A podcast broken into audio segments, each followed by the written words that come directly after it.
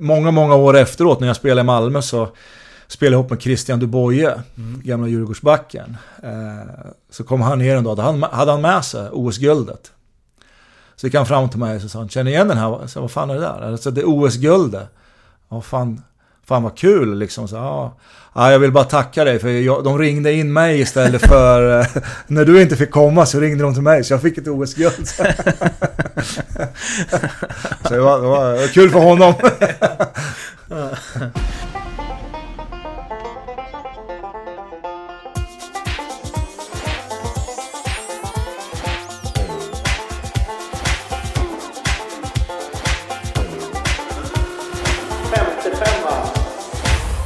Det här är 55an, Mårten Bergman är det som pratar och eh, dagens gäst i den här podden är ingen mindre än Peter Andersson.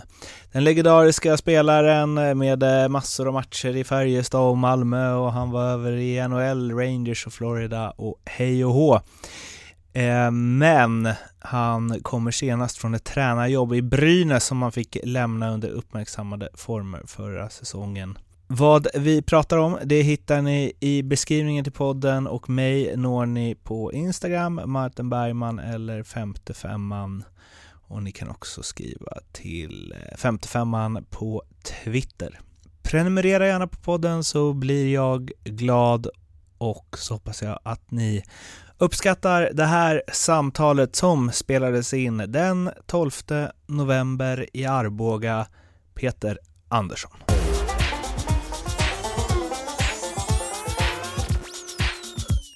Den här podden kommer ha en lite speciell eh, början mot vad de andra poddarna brukar ha eh, som jag gör. Eh, du som inte lyssnar på podd Peter vet ju inte vad den början är, men ni som lyssnar på det här och lyssnat tidigare vet ju.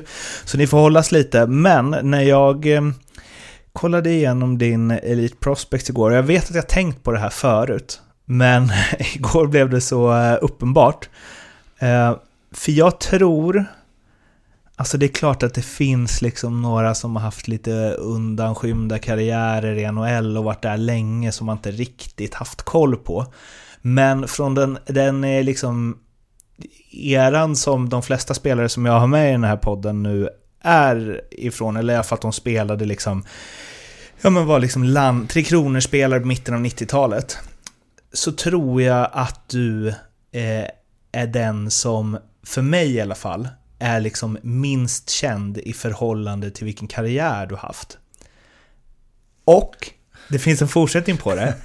Jag tänker också det om dina söner. Att så här, bara, man var inne och kollade på Rasmus nu bara, fan han har ju liksom, vi tjänar 50 miljoner om året och är liksom toppback i Calgary. Och jag, jag vet inte om jag är representativ där, men det har, alltså, ja, jag, jag pratade en kompis som håller på Malmö som sa han bara, jag hade ingen aning om att det var Peters grabb. Liksom. Och då har jag en spaning. Att det är namnet. Peter Andersson. Hade du hetat Peter Liljefors så hade man, alltså jag intervjuade Leif Rolin igår, hade han hetat Leif Andersson kanske jag inte hade lagt märke till honom på samma sätt. Nej, ja, det, det kan vara så. Det, jag har ju ett väldigt vanligt namn. Mm. Jag, jag, fick, det var någon som sa till mig, eller om jag läste det, eh, att på, jag har inte Facebook själv, mm. men eh, det kom upp någonting om att det fanns Eh, var det nästan 3000 personer som hette Peter Andersson på Facebook. och det är ganska många.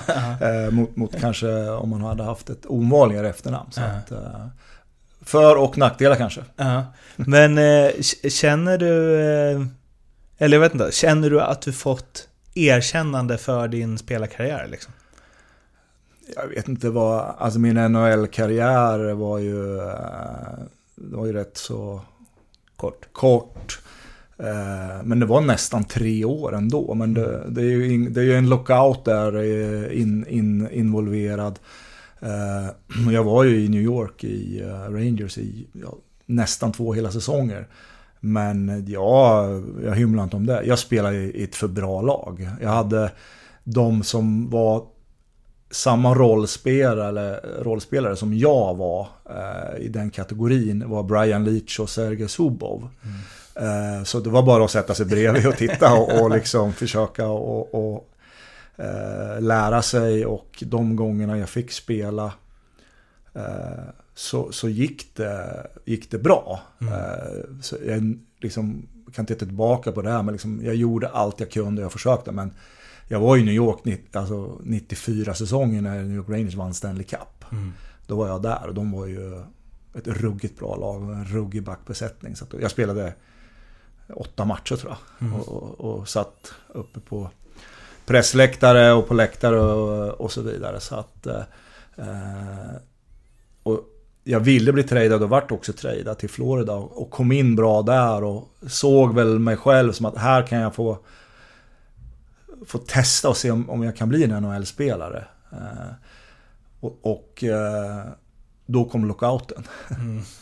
och då, det är väl kanske någonting som jag tänkt tillbaka på som jag kanske så här förhastade mig i. Det var att eh, när den lockouten kom så var det jäkligt många spelare som åkte hem och spelade i Sverige. Mm. Och så väntar man till NHL-säsongen börjar. Jag kommer inte exakt ihåg när den började, om det var i januari eller februari. Det var en förkortad säsong.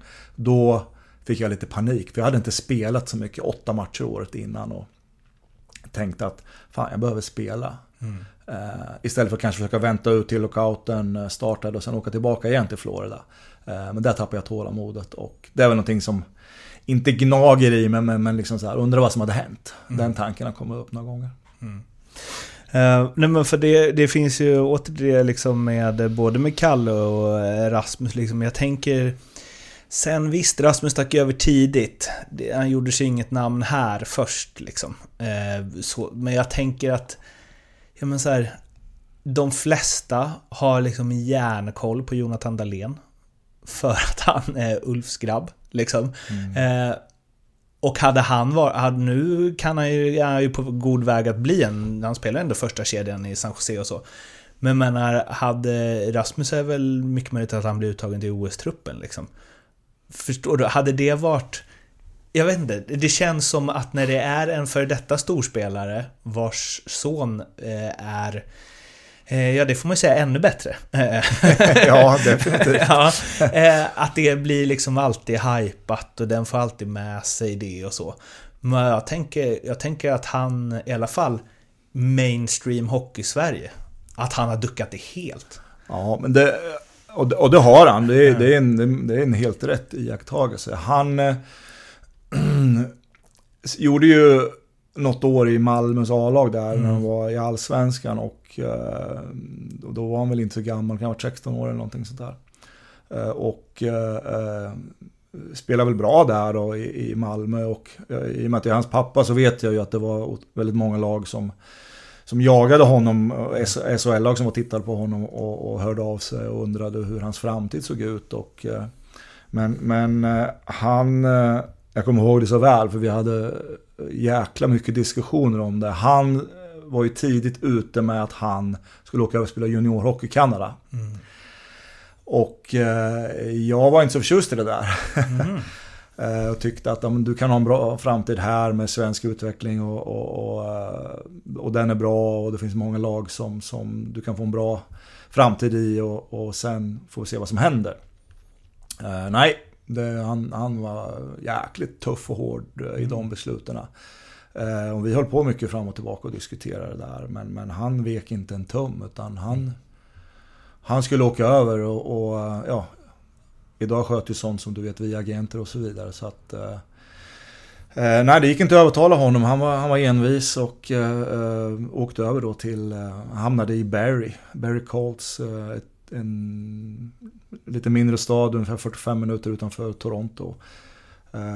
Så han liksom valde en annan väg och gick en annan väg. Och Eh, därav tror jag lite som du säger, han har inte spelat så mycket i Sverige. Det är kanske inte så mm. många som vet vem han är. Han har inte specie spe spelat speciellt mycket i landslagen heller. Mm. Eh, lite grann i juniorlandslaget och så vidare. Eh, och då, då kanske det rinner lite mellan fingrarna eh, på, på en del av de som Det finns ju no några fler som har gått den vägen. Men han tyckte och var bestämd om det och då fick vi, jag fick backa lite, ändra mig och stötta han då och sen ja, och han har valt den resan, gjort den resan och, och med facit i hand så kan man väl inte säga att han hade fel direkt. Mm. Men känner du att dina, hur mycket känner du att dina söner har fått vara liksom, eller har, vi pratade om det innan, att det ofta blir liksom att du, eller att du tyckte det var så skönt när du är liksom din frus kille och inte mm. eh, tvärtom. Hur mycket har de varit Peter Anderssons söner? jag, jag, tror i, under de åren i Malmö när de var pojklagsspelare och ungdomsspelare. Då, det, det hände ju att vi fick höra att de, de fick vara med bara för att jag var den jag var. Eh, man tittade, tyvärr var en del föräldrar som även kom fram och sa det till mig öppet. Mm. Dina grabbar får ju vara med bara för att du är, har spelat själv eller och så vidare. Ändå bättre att säga det än att bara gå och mumla. Ja, det är det är ju. Uh, så att, men och vi har diskuterat det här mycket med dem när de var små. Och, och, men, men de har på något sätt fått, fått välja själva, gjort sina egna karriärer. De har inte behövt spela bara för att jag har spelat. Mm. Eller liksom har sagt att ni behöver inte träna eller ni behöver inte eh, liksom åka på träningen eller, eller vad det är bara för att jag har spelat hockey. Ni, ni måste liksom försöka att fatta de besluten själva. Och, och, eh, men de har alltid tyckt att det var roligt. Och, eh, alltid velat gjort det, alltid velat åka på träningar och kupper och matcher och, och, och så vidare. Och, eh, backar man det ännu längre tillbaka så var de ju med mycket under mina sista år när jag spelade i omklädningsrummet och, och mm. såna här grejer. Och, eh, fick liksom en insyn i, i uh, hur det är att vara spelare tidigt. Och, uh, så att, eh, eh, nej men de, de, de, har fått valt det själva. Men, men eh, däremot har, har, jag ju liksom stöttat dem enormt mycket. När mm. man vill komma och fråga saker. Eller om man har gjort en dålig match eller man har varit ledsen över en förlust eller någonting. Så, mm. ja, den situationen har jag själv varit i många, många gånger. Och då kunde man kanske försöka förklara det på ett vettigt sätt eh, till dem. Så att, eh, ja. Det, har, har, du tränat dem? På ja, elit? Jag har tränat eh, mest, mest Kalle i, i den åldern. Han är ju 90, 94 är han och Rasmussen 96. Alltså den 93-kullen där i Limhamn, Limeburner som det hette ah, okay. i Malmötiden var jättebra ungdomsverksamhet och jättefin klubb. Och de spelade ju där tills de var 13-14 år och sen gick de till, till Malmö. Mm. Jag börjar alla de här poddarna på ett annat sätt än jag börjar denna och det är att koppla tillbaks lite till ja, varför jag gör det här. Mitt hockeyintresse som började med hockeybilder och Sega Mega Drive. Så jag har ett eh, paket Elite Set 94-95. Eh, det är, eh, jag har hjälpt dig att öppna det för att eh, det har ju varit eh, förslutet i ganska många år. Så förra året så gick liksom en minut i början av varje avsnitt till att eh, någon skulle öppna paketen. Okay. Eh, så nu tänker jag... jag på mig glasögonen. Ja, ja. Nu tänker jag att du tar bild för bild, säger vem du får och eh, pratar lite om vad, du, eh, vad det dyker upp för minnen och tankar kring spelarna. det här är ju en riktigt bra hockeyspelare, Mats Näslund. jag spelade ihop med honom i, i Malmö. och han kom från NHL NHL-cirkusen eller NHL-erfarenhet. Och, um, en av de absolut bästa spelarna jag spelat med i Sverige. Uh, grym, grym hockeyspelare. Uh, hade väl the whole package skulle jag vilja säga. Uh, jag kommer ihåg jag kommer ihåg en, en rolig grej om honom. Vi spelade SM-finalen mot Djurgården, jag tror det var 92, Malmös första SM-guld. Mm. Då var Mats med och eh, efter en hemmamatch så stod han och, eller kom ur duschen och så, ja, tittar man ju lite sådär eh, eh, och pratar med varandra och så tittar jag på hans ena, ena arm. Det var liksom Ja, den var, jag vet inte vad jag ska säga, men, men eh, det såg jävligt konstigt ut. Så frågan var, vad, alltså, vad fan har du gjort? Nej, jag, jag fick en slashing. Eh, så, så det var någon sena i armen som hade gått av på honom. Men in, säg inte ett ord, gnäller ingenting, bara spela vidare. Liksom inte ens berätta för lagkamrater. Men nu, det var ju omöjligt att inte se vad som hade hänt. Armen var ju som en, som en eh, fotboll. Och strax under var den som en, en uh, liten pingisboll eller någonting. Mm. Så att... Uh, och liksom just sådana där grejer som jag tror är jag brukar kalla det för karaktär och liksom mm. vinnarmentalitet. Man är beredd att betala ett pri, liksom vilket pris som helst för att vinna. Mm. Han hade det, han hade vunnit innan. Mm. Jag tror han, han, han, har ju vunnit Stanley Cup eh, också. Sen kanske han har vunnit SM-guld tidigare. Det är jag inte lika säker på. Men eh, ah, grym grym hockeyspelare. Lite, mm, jag har ju, vi hade, när vi i vanliga podden här, nu kör vi quiz. Och då brukar jag alltid, när det ska vem har gjort flest mål och flest poäng och hej och hå överallt. Så är det ofta, glömmer vi ofta Håkan Loob. Eh, och jag tänker att, jag har pratat, jag har intervjuat Håkan i den här podden, då pratade vi lite om det, att han och Mats Näslund liksom, de är inte så här, åh, Börje Salming som alla sett något klipp på mm. way back. Och de är inte Foppa Sudden Lidas, utan de var i något jävla vakuum där på 80-talet när ingen kunde se matcherna i Sverige och liksom... Alltså, och sen, de kom ju hem när de var i sin prime, typ. Uh, ja... Uh, I alla fall Loben, han var Ja, men jag vet... Lobens karriär har jag ganska bra koll på för att när jag spelade i Färjestad då, uh, fram från 83 till 89 och Håkan åkte över det året när jag kom till Färjestad. Jag var där i sex år. Mm. Sen när jag flyttade därifrån, då kom Håkan hem. Så, eh, så att det är sånt som man, man har koll på. Så att, så att, eh, och han kom väl hem i sena 20-årsåldern eller något sånt där. Mm. Eh, och, och, hade en fortsatt grym karriär i, i Sverige. Men det finns ju, för jag tänker att de två är bland de som har, i sin prime som ändå spelat i Sverige. Ja. Eh, Trots att de var mycket bättre. Lob hade kunnat göra Ja, men jag vet ju Lob, jag vet ju lite grann i och med att uh, Rasmus är i Calgary och, mm. och Håkan var i, i, Calgary i sex år. Och hur uppskattad och, och, och uh, vilken framgång han hade där. Och han är fortfarande enda svensken tror jag som har gjort 50 mål i, mm. i NHL. Och mm. det är ju det är rätt länge sedan om man säger. Mm. Uh, han var där. bra spelare. Och vi har ju haft, jag har ju det är sjukt bra spelare som har varit där men inte lyckats kanske göra Många har väl kanske varit och snudda på uppåt 48-49 ja. där kanske men, men 50 är ju um, Det är en grym prestation. Men med nästa? Uh, jag måste se på om glasögonen, jag såg inte riktigt. Uh, Erik Granqvist ja. Ja, han har man väl gjort många mål på kan jag tänka Nej, jag har faktiskt aldrig spelat med, med Erik. Eh, men jag har träffat honom många gånger naturligtvis. Så. Eh, däremot har jag jagat han eh, några gånger och försökt få honom som målvaktstränare när jag haft, mm. varit tränare och sportchef. Eh, men det är, en, det är en härlig kille, energi och idag gör han ju ett fantastiskt jobb eh, både i tv då och, och pratar och, och, har åsikter om, om ishockeyn. Han har ju varit i ropet nu med eh, det som har hänt i Chicago mm. Eh, och han tog upp en egen incident i Luleå där han blev utsatt för förnedring under inkilningen var det va? Tror jag. Mm. Ehm, vad, eh, vad, vad växer dig när sånt där kommer fram?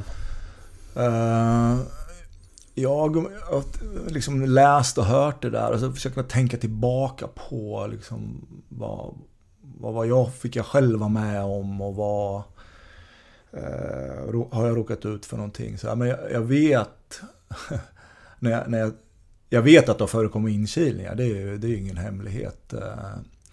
Men jag vet när jag kom till Färjestad bland annat, där, jag var ju, jag var ju 18 år och vi var några nya och då eh, då ringde de och så sa då skulle vi gå ut eh, och då sa man det här, det här, är, det här är din inkilning, här får du en öl.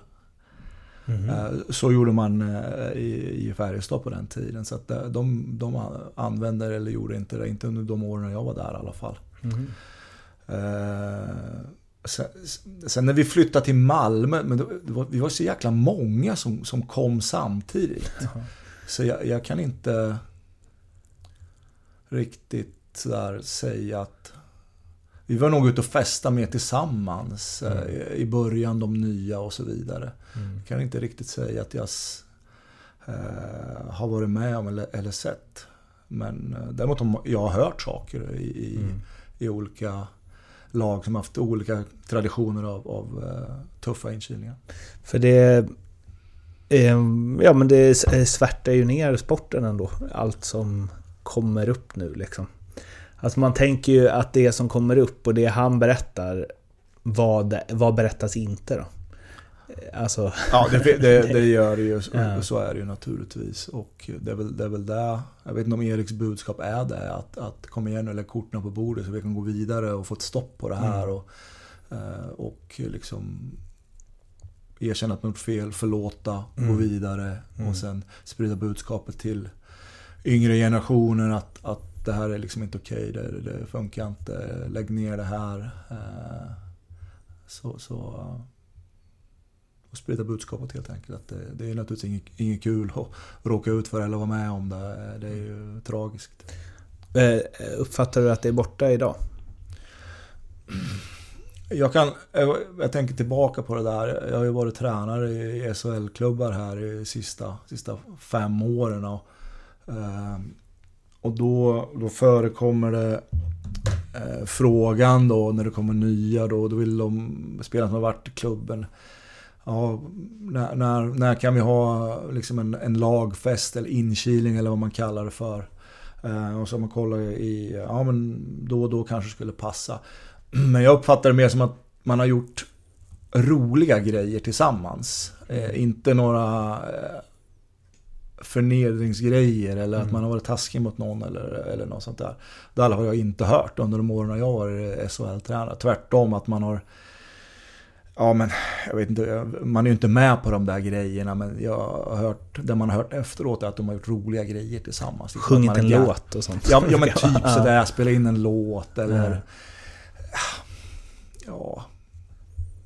ja, ja man ska eh, samla poäng och mm. göra saker. Mm. Det blir någon slags tävling där också mm. med, mellan de som är nya och sen ska man kanske visa en videofilm på vad man har gjort. Eh,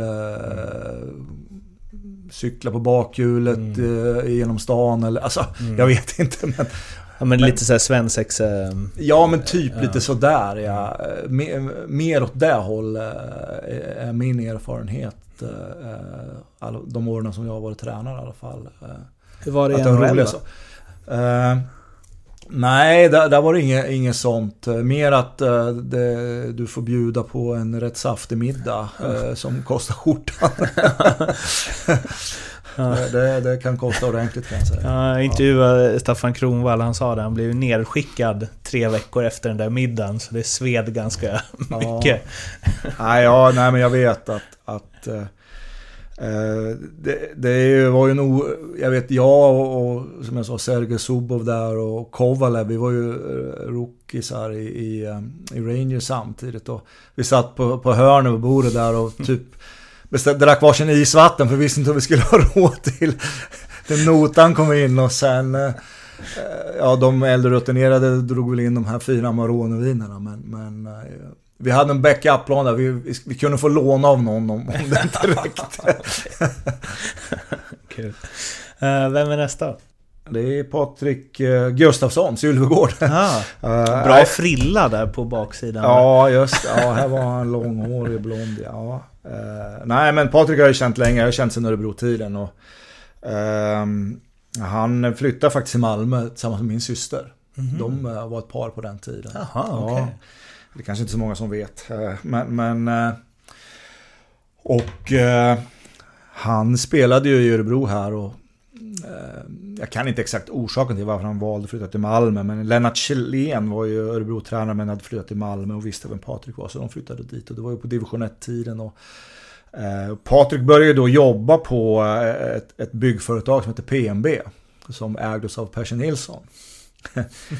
eh, och eh, sedermera vart ju Patrik en väldigt viktig bricka i eh, många av de rekryteringar som skedde eh, på 80-talet då. Mm. Eh, I och med att Patrik bland annat kände mig och jag spelade med några spelare i Färjestad som blev, var intresserade och sedermera flyttade till Malmö. Jag tänker på, kanske på Pekka och mm. Mats Lust.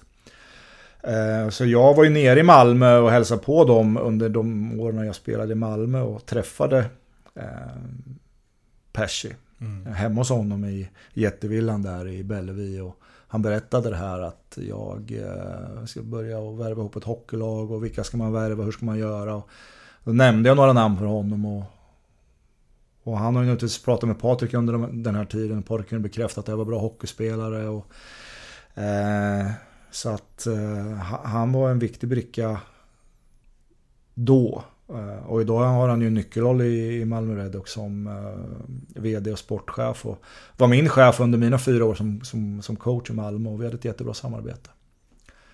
Ja, en bra chef. Bra chef. Mm. Hur, ni har ju lite samma där, men jag tänker med sönerna liksom. Hur man... Ja, jag hade ju hans söner i... Ja, du hade ju det, det exakt. Ja, det nej, men det, det, det, är ingen lätt situation och, och ha det är lättare att träna dina söner när de är yngre naturligtvis. Mm. När, det, när de blir professionella på, på eh, den högsta nivån, då är, då, det ska man undvika. Det är inte alls bra. Jag var faktiskt med om det när jag var assisterande coach i, i Lugano så kom min andra grabb, Kalle, kom dit och spelade i några månader. Det, det var en svår situation, både för han och mig. Mm. Eh, han var rätt ung då, han var väl eh, 19-20 år eller något sånt där. Eh, och jag var liksom hans pappa också och skulle vara hans eh, backcoach. Eh, ingen, ingen optimal situation. Vi har pratat om det mycket efteråt och eh, det, var, det var tufft. Det var eh, svårt. Och framförallt för han kanske. Mm. För eh, hur man än vänder och vrider tänker jag att eh, Alltså återigen när man är barn, liksom, min pappa tränade mig i fotbollen fram till jag var 18. Men eh, så vi snackade också en del om det. Nu var inte jag det var ju liksom inte på elitnivå så. Vi var bra i ungdomslag, men that's it. Uh, nej men att... Uh, det, det, man kommer ju alltid, alltid, alltid vara hårdare. Mot sin son eller dotter. Ja. Alltså för att visa att så här, jag... Eh, vad säger man? Ja, du får ingen räkmacka bara för att jag ska visa alla runt om att och det blir tvärtom istället. Ja, men jag, jag förstår exakt vad du menar. Och, jag, och, och ishockey på elitnivå handlar ju om istid. Mm. Liksom. Det är ganska lätt du, att mäta. Du har, ja, precis. Du har en 6-7 backar och, och, alla, alla liksom vill in hela tiden. Alla vill spela hela tiden. Och, och jag vet ibland, liksom varje gång man satte in honom på isen, då kände man ungefär, jaha, satte du in han bara för att det är din... Alltså, det kanske inte var så, men det var en tanke som, som liksom... Och, den, den, och han tänkte ibland, jag har satt mig nu bara för att... Eh, det var ju nyligen när, eh, eller nyligen, nu är det ett år sedan, men när eh, Uffe Samuelsson var i Leksand och hade Filip. Mm. Då hade ju han mest istid. Och jag håller ju på Leksand, så jag vet ju hur surret gick. Men det var ju, det var inte, det tog inte lång tid innan det noterades av supportrar kan man Nej, säga. Det, och, det, och det kanske... Det, det kanske var rätt. Alltså jag, han kanske var bäst och skulle ha, men det, det spelar ju som ingen roll. Nej, det blir ju fel. Ja. Hur man än vänder och vrider den situationen. Om då ska man ju liksom vara... Sjukt mycket bättre Ja, men då ska du vara Connor McDavids ja. farsa om han skulle träna Edmonton. Då det, är det väl ingen... hade varit kul. ja, men då är det ingen som kan säga någonting. men där är väl kanske den enda spelaren som det inte skulle bli... Tjabbel Ja. Ja, verkligen. Vad är nästa? Kenneth Kenholt, eh, hårdskjutande. Det här är ju i, i HV-dräkten. Jag kommer ju mer ihåg honom Djurgården. från Djurgårdstiden då, mm. då vi hade mycket dust med varandra. Jag tror att han och Arto Blomsten var nog ett, ett ganska vasst backpar i Djurgården under den tiden. Eh, Eh, jätteduktig spelare, naturligtvis. Hade ju, var känd för sitt skott och eh, eh hade ju en, en, en, bra karriär. Det här är ju mest från Djurgårdstiden ser jag, men, men eh, jag har spelat ihop med någon gång i landslaget. Kanon. Kanonkille. Bra skott, stor, stark. Eh, kunde spela fysiskt också. Eh, han var ju med i Djurgården där när de var, när de var riktigt bra under de åren. Mm. På tal om namn så är det ju kanske det bästa namnet på en hårdskjutande back ja, som finns. Ja. Hade inte han någon egen ramsa eller något sånt där? På det, klacken? det borde han ha. Skjut för att döda eller något. Nästa då? Ja, Eh, det här är ju en riktig förlur. Den här känner jag ju mycket väl. Bosse Svanberg var ju en, eh, eller är. Jag spelade upp med honom i Färjestad. Eh, då var han en ung kille som fick mig att känna lite grann på hetluften. Men fick väl framförallt sitt genombrott de åren han kom till Malmö. Där han var en, en bra, bra center, spelskicklig, duktig teka, lagspelare. Eh, men det är mycket andra grejer som kommer upp med, med Bosse Svanberg. Det var en eh, jävel på practical jokes. Mm. Han eh, gillade det. Det hände alltid någonting. Allt från att eh, däcken har varit bortskruvade på bilar eller mm. lyft upp bilar på containrar eller okay. Eller eh, mycket tokigheter. Sen var han inte så glad för när han råkade ut för det själv. Brukar väl vara så? ja, nej, men det, alla visste ju att det kanske var han ofta. Ja. Och ibland var det någon som ville ge igen. Mm. Då var han inte så glad. Men, men en härlig kille har lag. Energihöjare och, och eh, humor och... Eh, har inte han någon roll i Malmö nu som mm. någon... Han brukar vara på han, isen eh, ibland. På tal om far och son, han är en duktig son som är fotbollsspelare i Bologna. Ja, just det. Uh, nej, jag, jag, tror inte han har någon officiell roll i föreningen. Uh, däremot hjälper han ju till väldigt mycket. Företagshockey Ja, typ så är han med där. Och, uh, hjälper till lite grann med, med, i alla fall under min tid där, med att ta hand om sponsorer lite och fixar och dolar och pratar lite med dem och se till mm. så att de känner sig hemma på, på matchen. Nästa. Fredrik Andersson, målvakt, Modo. Nu skäms jag över att jag frågar det, men är det han som tränar Tim... Timrå, ja. ja. Uh, han... Uh, Fy fan vad snygga tröjorna Alltså deras... Gillar du dem? Ja, älskar. Gör men det är också Foppa. Alltså... Ja, okej. Okay. Ja, det... så. Ja. Uh, nej, men Fredrik känner jag väl inte jätteväl. spelat emot honom mycket och framförallt det jag kommer ihåg med, med Fredrik att när, när under, uh, vad det, kan vara 89-90 den säsongen där, när, då var ju Modo i Allsvenskan också. Mm. Uh, och Malmö och Modo möttes ju den uh, avgörande matchen. Om att mm. gå upp till SHL. Mm. Och då vann ju vi i Malmö mot Modo. Fyra år innan SM-final? Ja, tre år. Va? Tre år innan. Mm. Ja, tre år ja. Och då, då stod Fredrik mycket i de matcherna och till slut så lyckas vi. Eh, vi hade ju en jättematch mot dem sista matchen där när det, eh, Malmö leder med 3-2 tror jag och det är bara sekunder kvar. Eh, tekning i egen zon och så lyckas Modo göra mål, tom kasse, gör 3-3. Så matchen går till overtime. Mm. Eh, och det eh, hade kunnat gått hur som helst där, men vi lyckas göra mål till slut i overtime. Och eh, Raimo Helminen gör mål på eh, någon situation när jag tror Fredrik hamnar utanför målet på något sätt. Och, och eh, vi lyckas avgöra och gå upp i SHL då. Så att, eh, men jag tror att det var Fredrik som stod där. Bra minnen av honom då. Ja, precis ja. kör vi vidare eller? Ja, eh, Niklas Eriksson. Eh, tränar Örebro idag med framgång. Eh, har ju coachat en del mot honom på slutet här. Eh, lugn och harmonisk kille. Har inte spelat jättemycket med honom eh, i landslagen någon gång. Eh, jag vet att eh, han hade en jättekarriär i Leksand. Undrar om inte, jag vet inte om han kanske har gjort mest matcher av alla i jo, Leksand eller något sånt där. Och kanske har någon tröja, tröja tak. Ja, det, är, det är ju en fantastisk ära att få det. Och, nej, men det var ju en, en, en solid, bra tvåvägsspelare uh, som, som behärskade alla parter av, av isen, både offensivt och defensivt. Uh, har väl OS-guld tror jag. Jajamän, 94. 94. Det... Men han man ser jubla där när Foppa gör straffen tror jag. Han står han och ja. Mats Näslund längst fram i båset. Ja, en, om vi har tid. Jag var ju Eh, det var lite roligt för att jag var i New York under 94 då. Ja, ja. Och eh, så ringer Curre Lundmark till mig och frågar om jag kan komma och spela OS. Eh, och så det vet jag inte, jag är ju här borta. Men spelade inte så mycket. så ja, kollade väl upp det där och fick någon som sa att du, du kan få åka. Så att eh, jag bokade biljett, packade mina väskor och, och på väg ut till en limousin som hämtar mig för jag ska åka till flygplatsen. Då ringer telefonen i, i, i huset vi hade i New York och så säger de att eh, de stoppar mig, du får absolut inte åka. Så säger jag, men liksom, när du lovat att jag ska få åka? Nej. Och då, då, då fanns det en regel som sa att New York var tvungen att, att uh, sätta upp mig på en waiver-lista som det heter. Det innebär mm. att alla lag får, får ta dig om du hamnar på den listan. Och det, de var inte beredda att göra det. Så jag fick stanna hemma helt enkelt.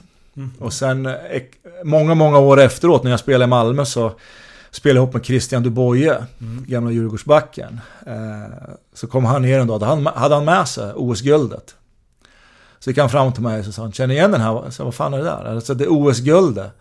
Ja, fan, fan vad kul liksom. Så, ja. ja, jag vill bara tacka dig för jag, de ringde in mig istället för eh, när du inte fick komma så ringde de till mig så jag fick ett OS-guld. så det var, det var kul för honom. Eh, men Niklas är väl lite, jag skulle säga att han är rätt unik bland eh, SHL. Han är så extremt lugn. Ja, alltså, han är, jag träffade honom faktiskt för ett par veckor sedan. Jag var och tittade på när Örebro tränade och pratade lite med honom. Nej, han är, han är jättelång. Men det som, det som är väldigt unikt också om man, om man ser på det eh, idag jämfört med förr. Det är att, att göra så många säsonger mm. i samma klubb. Det, det finns, stycken, Ja, typ något sånt. Mm. Det är ju enormt. Det, idag är det ju, ja. Får du inte spela ha lite istid, då byter man klubb idag. Det, det har ju blivit så. Och, eh, förr, förr hade du kanske lite mera klubbkänsla och så vidare. Men, men 16-17 säsonger i samma klubb är ju fantastiskt. Vad, vad tror du om Örebro? Uh, ska det bli något SM-guld någon gång eller? De ja, tjatar ju om att de ska ja, ta sina steg och sen ja, nu är det ja, ett steg Det har man väl gjort, Men i år är det väl lite steg tillbaka kanske? Ja, men nu, de är väl uppe på en sjätte plats, är ja, de inte där? Det är väl tre poäng mellan Ja, det, det är fortfarande där. Men jag tror att de har potentialen, eh, de har ett bra lag, eh, bra organisation. Man ska veta, tror jag, liksom, att det går, det är inte bara att hoppa dit. Det, mm. det tar sin tid och du ska kanske ha eh, man har ju krigat i, i, i nedre regionerna då under de första ja, vad kan det vara, 6-7 åren eller om det till och med något år till.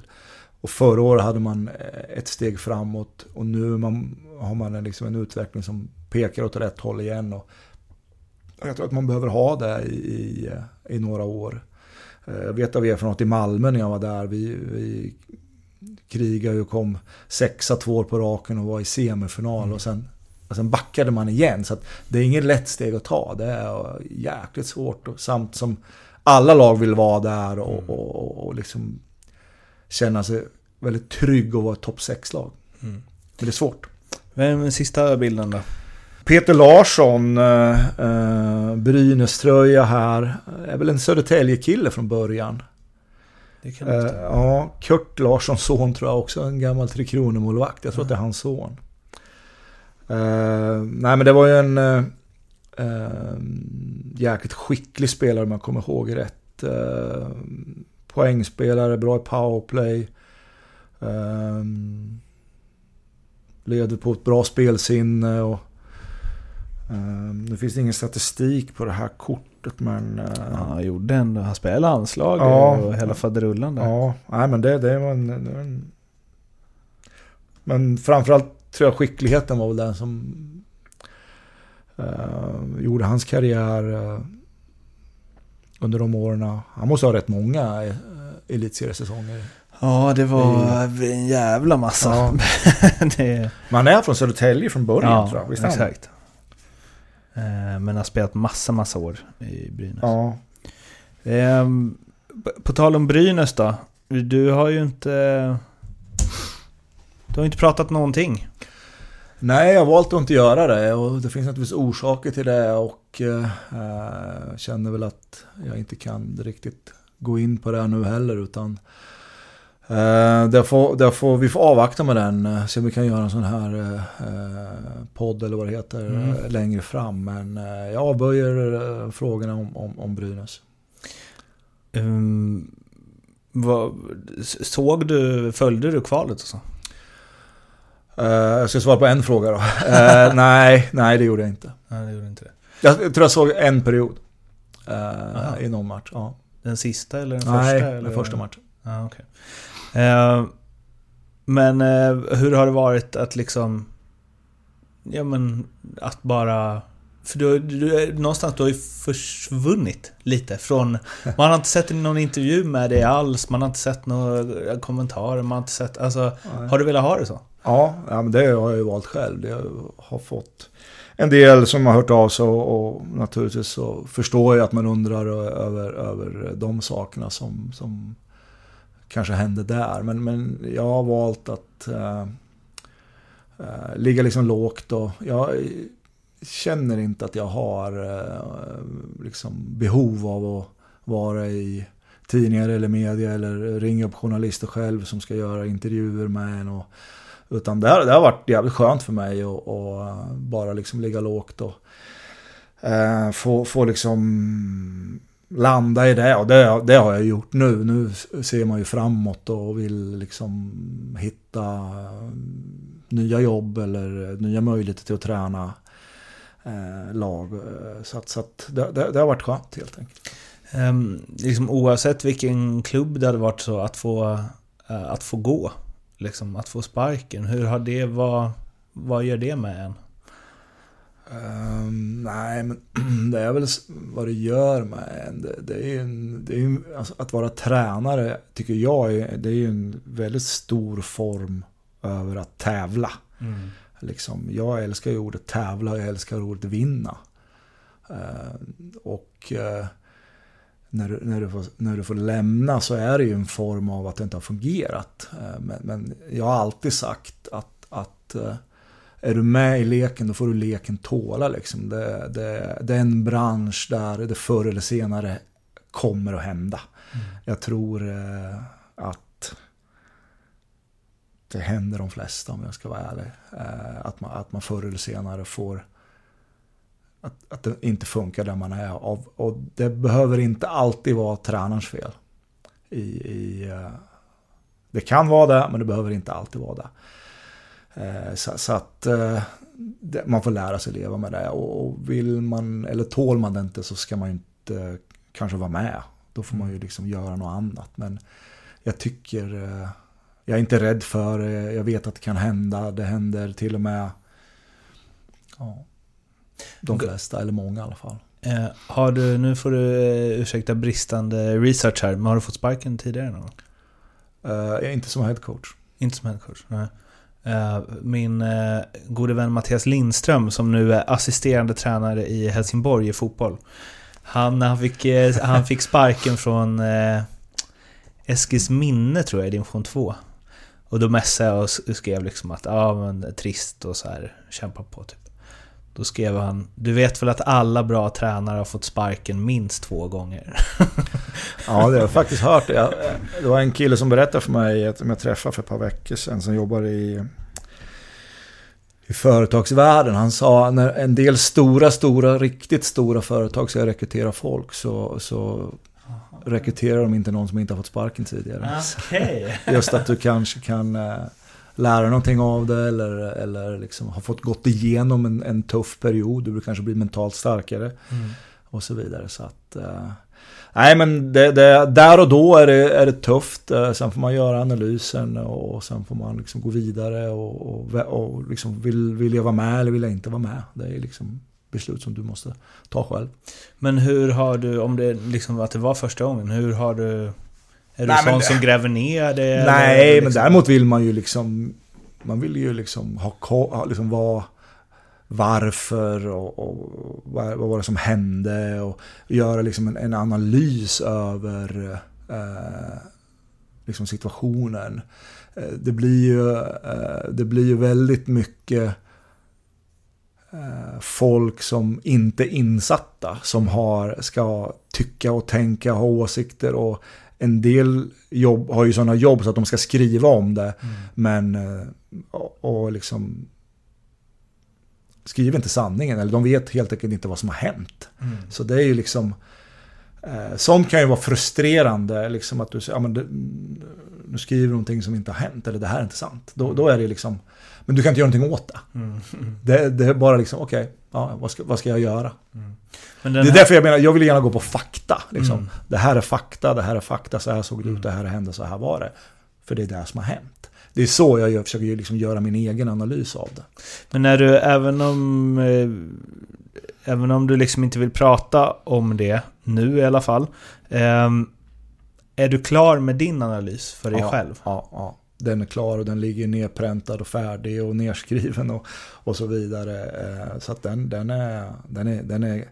Och den har gjorts över eh, kanske fyra, fem månader. Liksom. Okej, okay, så. Ja, men liksom, det är no, liksom, vad hände där och vad hände den dagen och hur var det och vad hände där och det där, det där, det där funkade bra, det där funkade mindre bra och så vidare. Eh, så det, det, det är... Jag tror ju att, att, liksom att man, man lär sig hela tiden. Jag är inte fullärd. Jag kan inte mest hockey i hela världen.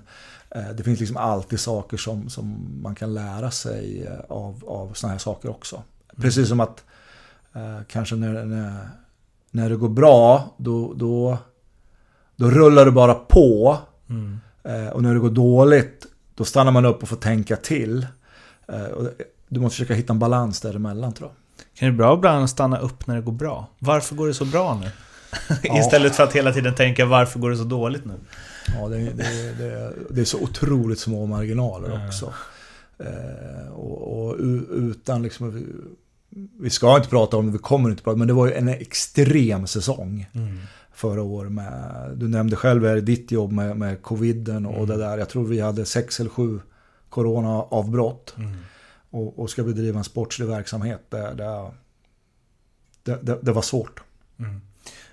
Um, suget på jobba? Ja, ja men den, det, det, är stort och det finns. Och uh, um, jag, jag, är liksom redo att ta mig an någonting om jag känner att det är rätt uppdrag. Mm. Vad vill du ha? ja, det var... Jag fick ett jobbförslag igår som jag har tackat nej till. Men det, ja, jag vet inte om man kan säga vad man har, men det är ett, ett, ett spännande, ett bra uppdrag i, i en bra liga i uh, ett bra land. Ja, men liksom Sverige, Schweiz. Mm. Uh, NHL. Mm, mm. Det blir inte... Um du blir liksom inte rastlös eller ja, det, det, det har liksom inte legat någon så här, Vad är det? det var ju några allsvenska tränare, Micke Stare och någon mer som fick sparken. De bara rätt in 16 weeks of hell, ja. så här, distrahera. ja, och, och jag, det förstår jag. Ja. Det, det är ju... Uh, nej men jag, idag försöker jag, eller idag har jag liksom jag har fasta rutiner vad jag gör uh, ungefär fram till tre varje dag. Ungefär som att jag är på jobbet. Mm. Uh, det, det, men det är... Har du, jag har hållit på ungefär 15 år eh, med det här. Och det, det är ett jobb som är väldigt mycket dygn runt. Som, som att vara, eh, och vara, vara liksom elithockeytränare. Eh, det, det, är definitivt ett jobb som du tar med dig hem. Mm. Eh, om inte genom att titta på matcher så är det andra saker som händer hela tiden. Eh, och det är klart att nu är det ju inte så. Mm. Mm. så, så det, det, och då kommer rastlösheten in. Liksom. Extrem kontrast ju. Ja, det är uh. väldigt kontrast. Och, och, och det känner jag ju att, att fan, jag, jag, jag behöver jobba, jag vill jobba, jag vill, jag vill liksom in, in igen. Eh, så att, så att eh, vi, vi, får, ja, vi får se vad som händer här.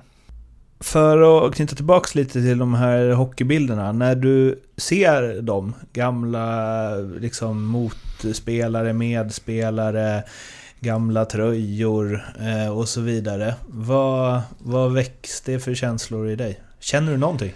Ja, det gör man. Det, det gör man ju. Det här är ju liksom den gamla goda tiden på något sätt.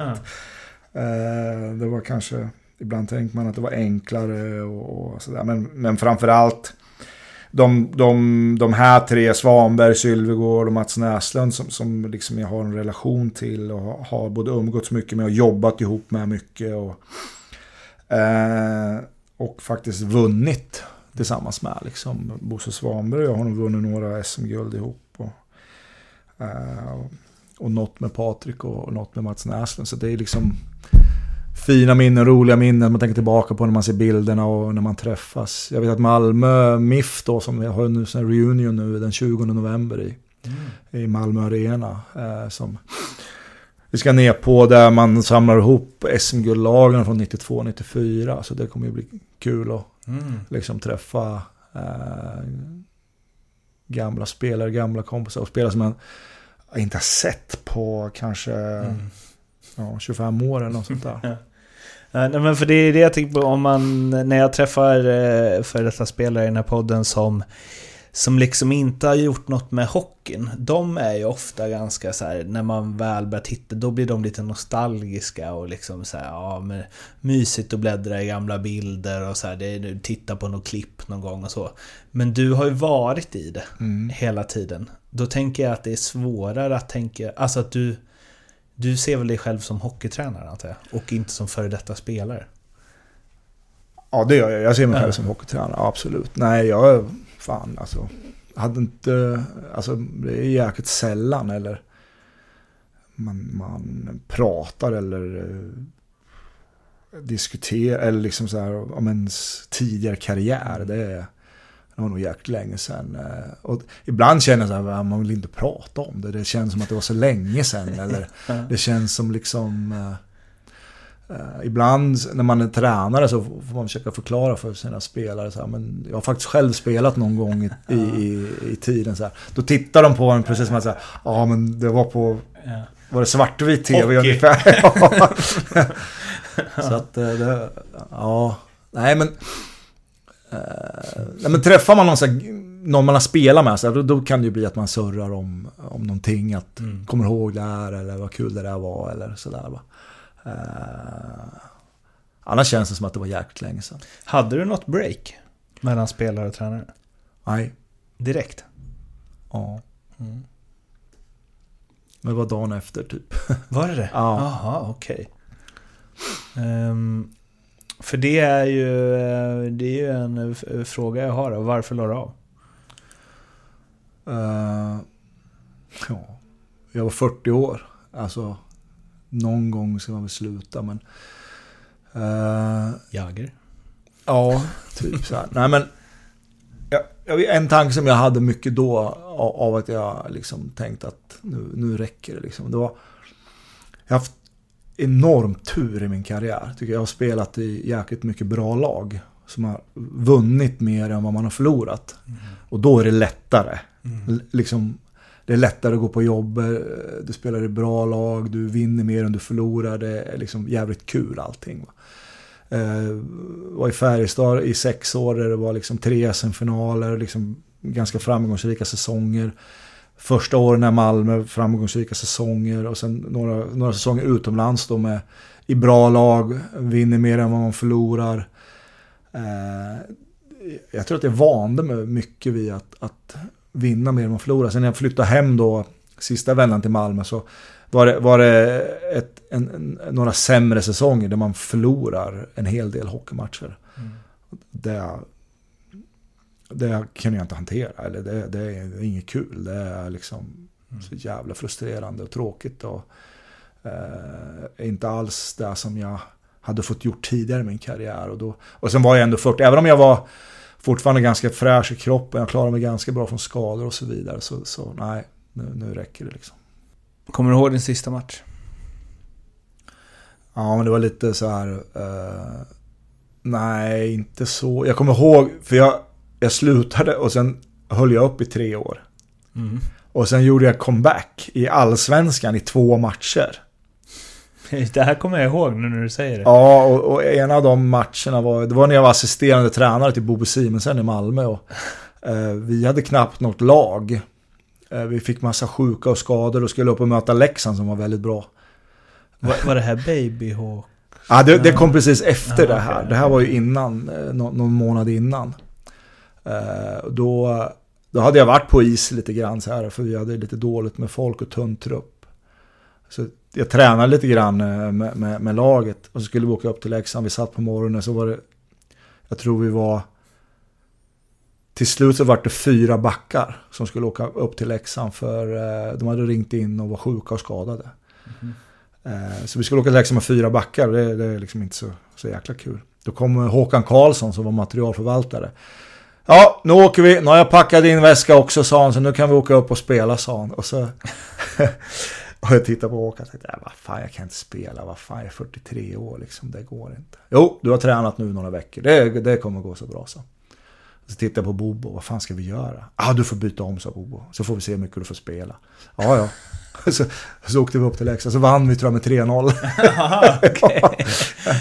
Så det var, ja, det var jäkligt roligt. Eh, jag tror Leksandsklacken hade någon sån här ramsa de sjöng att, att Peter Andersson var 120 år. Och sånt där. det kommer jag faktiskt ihåg. Så eh, det var, var det jobbigt eller? Nej, det var roligt. Vi vann ju. Ja, men var det fysiskt ja, men jag, jag, jag, jag, kommer inte ihåg hur mycket jag spelade, men eh, jag kanske spelade 8-9 minuter. Och framförallt spelade jag boxplay. För det, på den tiden kunde man stå still och boxplay och försöka, försöka, liksom, försöka läsa vad som hände. Men, eh, Ja, det var, jag vet inte. Vad var den andra då? det, var det var matchen efter. Ja. Alltså, för de hann inte komma tillbaka de spelarna. Och då var vi nere i uh, Ljungby, kanske. Mm. Då förlorade vi med, ja, jag kommer inte ihåg vad det blev, men då förlorade vi. Och då, nu jävlar räcker det så men, men när du slutade liksom första gången då, mm. eller vad man ska säga. Um, visste du att det här är min sista Ja, match? men jag hade bestämt mig. Mm. Hur var det då? Jag vet inte, så här, jag vet inte man, man kanske inte tror på sig själv. Mm. alltså, ska jag lägga av? Nej, jag kanske, det kanske blir något ändå. Mm. Eller så här, så. Uh, men, men uh, då, nej men det, det vart så att jag, jag slutade och sen, ja som jag sa, det var ju rätt, rätt upp på kontoret dagen efter. Liksom i, i en annan roll då. Och, uh, så, så det har ju liksom varit hockey hela tiden, men på olika positioner om man säger. Mm. Jag, jag, brukar säga det ibland i den här podden, att när Foppa la av och hade sin presskonferens, då jag grät ju som ett litet barn liksom. För att så här, han hade varit en konstant i mitt liv. Så länge jag vetat vad hockey är så visste jag vem Peter Forsberg var. Och det blir ju en, det blir en del som är så här, time flies. Att så här, jävlar, shit man är liksom inte tio längre och samlar på hockeybilder. Eller ja, hockeybilderna är uppenbarligen kvar. Men, eh, men då tänkte jag också, hur fan känns det för honom då? Som har levt det här livet så många år, alltid samma. Och det är det jag tänker kring liksom alla elitidrottare som lägger av, som bara varje dag mm. gått till någon hall eller liksom stadion eller arena, omklädningsrum, träning, du, du, du, grabbarna i lag. Alltså, och sen bara, nej. Nu är det slut. Ja, det är ju för, för mig som har fortsatt i branschen i, i, olika roller så ser man det eller är med om det ändå. Men, men man vet ju, man pratar ju med, träffar ju liksom gamla spelare som kanske har gått uh, till att göra liksom raka motsatsen eller mm. liksom lång, hamna långt ifrån hockeyn på något mm. sätt. Det, det, det, ibland kan det vara tufft för att hockey är så mycket liksom, gemenskap och att man har roligt. Eh, liksom, det är jag är 25 grabbar i ett omklädningsrum. Mm. Liksom, ja, 11 månader om året. Mm. Man har jäkligt roligt också. Mm. Det, det, är ju alltså omklädningsrums... Eh, snacket och tugget och resor och, och liksom så här. Är, är ju... Det, det, det kan jag förstå med de som slutar, att man, att man liksom saknar själva den biten. Mm.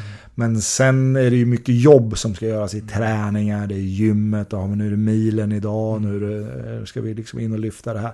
Det tror jag inte man saknar, eller det saknar inte jag i alla fall. Och det tror jag kanske inte så många gör, själva den biten. Men gemenskapen.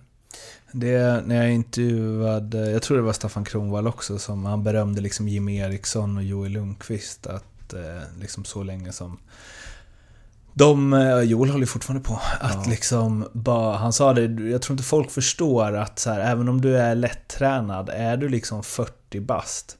Det är, det är 40 minuter med någon jävla foam roller innan träningen liksom. Om ja, du ska hålla det, dig ja, hel. Ja, liksom. Och det ser man ju idag i och med att jag själv är i elitverksamheten. Liksom, att, att spelare, um, det, det, krävs mycket av spelarna och det, och det krävs att man ska vara uh, jäkligt vältränad mm. för, för att kunna hantera det. Alltså det är mycket, mycket jobb som ska göras. Jag eh, har liksom följt eh, eh, Frippe Händemarks karriär från att han kom upp i Leksand. Och pratat med honom massa, massa gånger. Eh, och då var det någon gång när jag intervjuade honom i Malmö. Då jag, han bara, ah, men kan vi inte börja, du kan väl börja med intervjun när jag, så låg han på en sån där formel. Mm. Så här, hur mycket gör du där? Han bara, ah, men det är väl någon timma liksom om dagen. Så här. Han bara, oh, så här, jag, brukar, jag körde hemma liksom, tre gånger i veckan, tio minuter och det är det tråkigaste som finns. Liksom. Tyck, tycker du inte det är tråkigt? Han bara, jo, men vad fan. Ja, det, det, kan det, inte vara så jävla kul allting. Liksom. Nej. nej, men det är väl kanske, jag känner ju Fredrik eh, väldigt, väldigt bra och haft honom i, i många år och det är ju en, en eh, drömspelare för en tränare. Han är ju otroligt professionell. Jag vet att jag, i och med att jag vet hur han förbereder sig och hur han äter och eh, liksom med, med, kosten och träningen och sömnen och det här. Så han, han har ju varit ett exempel ibland som när man har pratat med yngre spelare. Mm. Att, att då brukar jag liksom Vet ni varför Fredrik Hennemark lyckas? För han går upp och äter tre ägg på morgonen, äter gröt på morgonen. Han, är, han gör det här. Mm. Liksom förbereder sig. Sen kommer han till träningen och då gör han det här och det här och det här. Sen dricker han en shake. Mm. Och så går han på isen och gör det här och det här och här. Och sen är det liksom, mm. det är liksom det är rätt många timmar mm. som du behöver lägga ner för om du ska få framgång. Mm. Men på något sätt så tycker jag att det är värt det för att lägger du ner den tiden eh, så har du chans att bli riktigt, riktigt bra. Och idag är det stora pengar i, i, i idrotten och då kan du liksom kanske skaffa dig en, en, en, en trygg och bra framtid. Så det, det, är liksom värt att lägga ner all den tiden för att se hur bra du kan bli. Mm. Sen kanske inte alla blir det, men det är värt att försöka. Och framförallt är det värt det för dig själv. För du kan, eh, den dagen du är färdig, då kan du titta i spegeln och så kan du säga så här. Jag gjorde precis allt jag kunde. Jag var superprofessionell. Jag gjorde allt. Så vart jag så här bra, eller så här bra, mm. eller så här bra. Det är ju liksom ett tips eller råd till yngre spelare att verkligen liksom lägga ner den tiden. För att se hur bra man kan bli. För det är en sak som jag tänker att eh, när eh, du, din elitkarriär började, att alla verkligen inte gjorde. Eh, och det är väl något som jag har fått liksom från de här intervjuerna. Patrik Karnbäck, han sa han bara, ah, men vi var ju liksom vi var ju bara de som var bäst på vår sport i Sverige liksom och vi, det var ju ett kompis, det bäst, de fjol, eller liksom 12 bästa kompisgängen var det ju, typ. Han bara, vi tjänar inga stora pengar. Det var liksom ingen lyx och flärd och hej och hå. Och vad var det Burra berättade? Satt i bastun med Jarmo Myllys efter matchen mot Luleå och drack bärs och liksom, alltså det låter så himla så här. Och då, båda de är ju så här, det är klart, det är väl lite som lumpen så man, mm, liksom, vad säger man, glamoriserar i efterhand liksom. Men de var så här, ah, det var, det var ju, vi hade roligare än vad de har idag. Fan. Det är liksom... Ja, jag, jag, förstår. Och det kanske inte var alla var, som hade det var, det, var ju, det var ju seriöst, men det fanns inte som liksom... Alltså i liksom matcherna och så här var ju liksom seriöst. Alla försökte vinna och, och det var... Eh, men från början... Karnbäck är väl, vi är väl i hyfsat samma ålder och, och Burra känner jag ju väldigt, väldigt väl.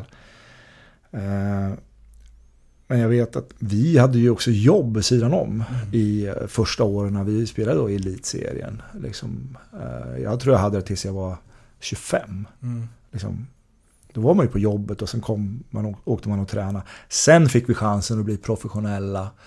Och då började vi också träna så på förmiddagarna och mm. då började en viss form av fys och, och, mm. och, och, och göra så här. Eh, så vi hann ju med kanske lite både och. Mm.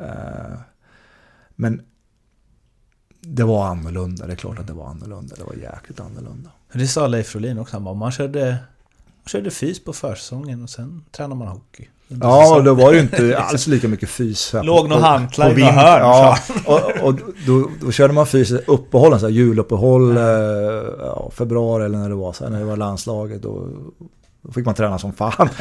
Eh, så att, nej, det var annorlunda. Men, men ja, jag kommer också ihåg alltså, perioden när man har liksom, tränat mer än vad man tränar idag nästan. Mm. Liksom, på, mm. på träningsläger och på... Eh, vi har ju mycket på is två gånger om dagen i eh, typ så här augusti. Mm. Eh, det är inte så många lag som är där idag. Men du måste ju, eller du var ju med om en jävla förändring under din karriär. Alltså, otro, du, det tog ju många, många, många steg där, liksom början av 2000-talet tänker jag. Liksom. Ja, men för, och sen det man ska liksom verkligen veta att den fysträningen som vi gjorde, den är ju väldigt olik den man gör idag. Mm. Alltså, vi lyfte ju så otroligt mycket skrot. Mm. Det var någon som sa till mig, vi pratade så här, Fan, tänk om man hade lirat idag, då kanske man hade fått vara pigg någon gång. Vi fick ju aldrig vara pigga. Vi skulle lyfta benböj dygnet runt. Ja. Liksom. Frivändningar och benböj på. Och fick man inte, om man inte klarade 200 i ben, då fick man knappt vara med. Och, Ja. sådär. Ja. Ja, det var... Eh, och springa milen var ju liksom ett konstant inslag. för- Målvakterna också. Nej, målvakten fick springa 5 kilometer. Så bara, bara en sån sak. Idag måste målvakterna tillhöra liksom, kanske de som är bland de bättre tränare i laget. Ja. På den tiden behövde de inte ens vara med. Nej. Så fysträningen är ju en kolossal skillnad. Ja. Ja, men jag tänker alltid med kost och liksom Ja, man ja. åter... Att prof, alltså kunskapen och med det kommer Ja, professionaliteten. vi levde ju på, var på, på spaghetti och pasta och grejer. Idag är det många lag som inte ens äter det. Nej. Det sa Leif Flodin också. Han bara ah, vi är pasta. Bara pasta. Ja, man ska pasta på alla resor och så, Ja. ja. när man var hemma då, då fick man, ja men fan jag äter pasta, det är match på torsdag liksom. När du eh, ser tillbaks på din eh, spelarkarriär, hur eh, nöjd är du? Ja, nej men... Ja, jag, jag tror jag sa det förut. Jag har haft, haft turen och fått spela i bra organisationer, bra klubbar. Jag har haft förmånen att kunna liksom eh, nästan välja vart jag har liksom kunnat spela. Jag har spelat i, eh, i lag som har vunnit. Jag tror att jag på, på 18 år så att jag har spelat nio finaler. Liksom, det är ungefär varannat år. Det, det är ju liksom eh, roligt att få gå långt med lag och ha chansen att vinna. Och sen när du väl får vinna så är det ju extra roligt. Och har väl några, några SM-guld i Sverige. Du har vunnit i Tyskland, Ja. Schweiz, Italien. Ja, Hur precis. fan hann du med Italien? Det var ju Ja. bara sex matcher, eller vad? Ja, det var en, det var en rolig... eh, Det var mitt första år när jag var i Schweiz. I, eh, och då åkte vi ut i kvartsfinalen där. Aha. Och eh, jag var beredd att åka, åka hem till Sverige då. Och, och, ja, det var ju semester. Då ringer Olle Öst till mig, eh, gamla Färjestad. Mm. Legenden som en gång i tiden värvade mig till Färjestad och frågade. Då hade han fått ett samtal från eh, någon i, i, i Bolzano, Italien. Som vill du åka dit och spela? Det var bara slutspel. Och komma, komma, de fick ta in folk ända fram till semifinalen. Det var ju jättekonstigt. Det är ändå Italien, Ja, alltså. precis. Så att, och jag, nej men jag var inte så intresserad av det. Nej men det, det kan vara bra pengar också. Liksom, så här. Och för två veckors jobb liksom. Ja. Och, eh, nej men, ah, ja bla bla bla. Så ringde han igen. Ja men för fan det är klart du ska åka. Det kan vara kul. Och, ja okej, ja kanske. Ja, jag bestämde mig för att åka dit i alla fall. De tog in fem spelare. Så jag och Tommy Sjödin vet jag åkte dit. Vi, för vi spelade ihop i Lugano då. Aha. Och så var det några killar som kom från eh, tyska ligan. Eh, med italienska pass då. Så vi spelade och semifinalen var ju, det var ju liksom, den tog oss förbi ganska lätt. Så var vi i finalen, mötte vi Milano i finalen och, och Milano var lite favoriter, de hade ett väldigt bra lag. Eh, så vi, ja men det, det går bra för oss där, så vi, vi har liksom chansen att vinna eh, eh, italienska guldet då inför en, en hemmamatch då. Jag kommer inte ihåg om det är match fem eller vad det är vi leder med. Ja, vi, vi, vi kan vinna i alla fall. Och så, så vi, så pang, pang, pang. Vi leder med 3-0 efter, Mm. efter första perioden. Och vi spelar jättebra.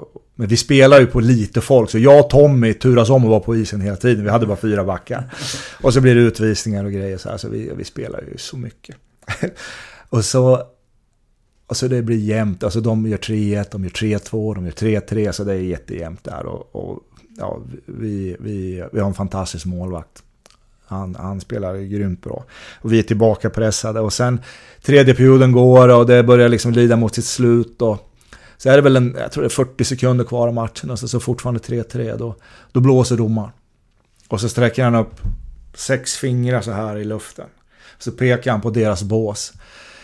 Eh, så vi fick en straff. När, det var en regel förr om du spelar med sex man när det är mindre än två minuter kvar. Så blir det straff till motståndaren. Så vi bara, vi fick en straff. Och vi bara, vad fan var det som hände? Så vi får straff. En kille i vårt lag åker fram, pang i mål, 4-3 till oss, 40 sekunder kvar. Deras coach och deras lag, de är ju helt, de är ju vansinniga. De var ju inte, de, de var inte sex man på plan. Nej. Så han, eh, så de vägrar spela. Så han står och ropar på domaren och är helt tokig. Kom hit, kom hit, jag vill prata med er. Domaren bara vägrar åka dit. Och vi ställer upp för tekning, då släpper han pucken. Så vi tar pucken och åker i mål i tom kasse. Så vi gör 5-3 i tom kasse, då lämnar de banan. Då går de av isen. Var det liksom eh, pengar under bordet eller? Eh, jag vet inte vad det var, men det, det, det har ju hänt någonting eh, som, som talade till det där laget jag var i, i, i deras favör. Eh, och det var, det var många som trodde det du sa när vi, när vi pratade efteråt, att, att det var så. Men ett guld är ett guld. Eh, ja, det var så ro, ja, det var det. Så vi firar ju Itali som har varit italiensk mästare också där. Och det var, det var roligt för när vi gick därifrån sen, då stod... De fick någon silvermedalj och en lite mindre pokal. Då hade de lagt alla silvermedaljer i den här pokalen. Så hade de ställt den utanför domarrummet. Åh, det är italienskt. ja, så det vart ett italienskt guld där. Eh, Ja, Ja men summa summarum då, nöjd antar jag? ja nej, men det, det får jag vara. Det, det, det har varit eh, en rolig och, och, och bra karriär på, på det sättet. Spelat i fantastiska Uppleva lag. mycket. Ja, bott utomlands i eh, nästan tio år i, Eh, på, på fantastiska ställen och, och spelat i bra lag i, i Sverige under de åren. Eh, nej, det har varit... Jag kan tänka tillbaka på med goda minnen. Vi ska gå till eh, andra delen här som jag har kört med alla genom alla år, oavsett om det har varit aktiva spelare eller inte.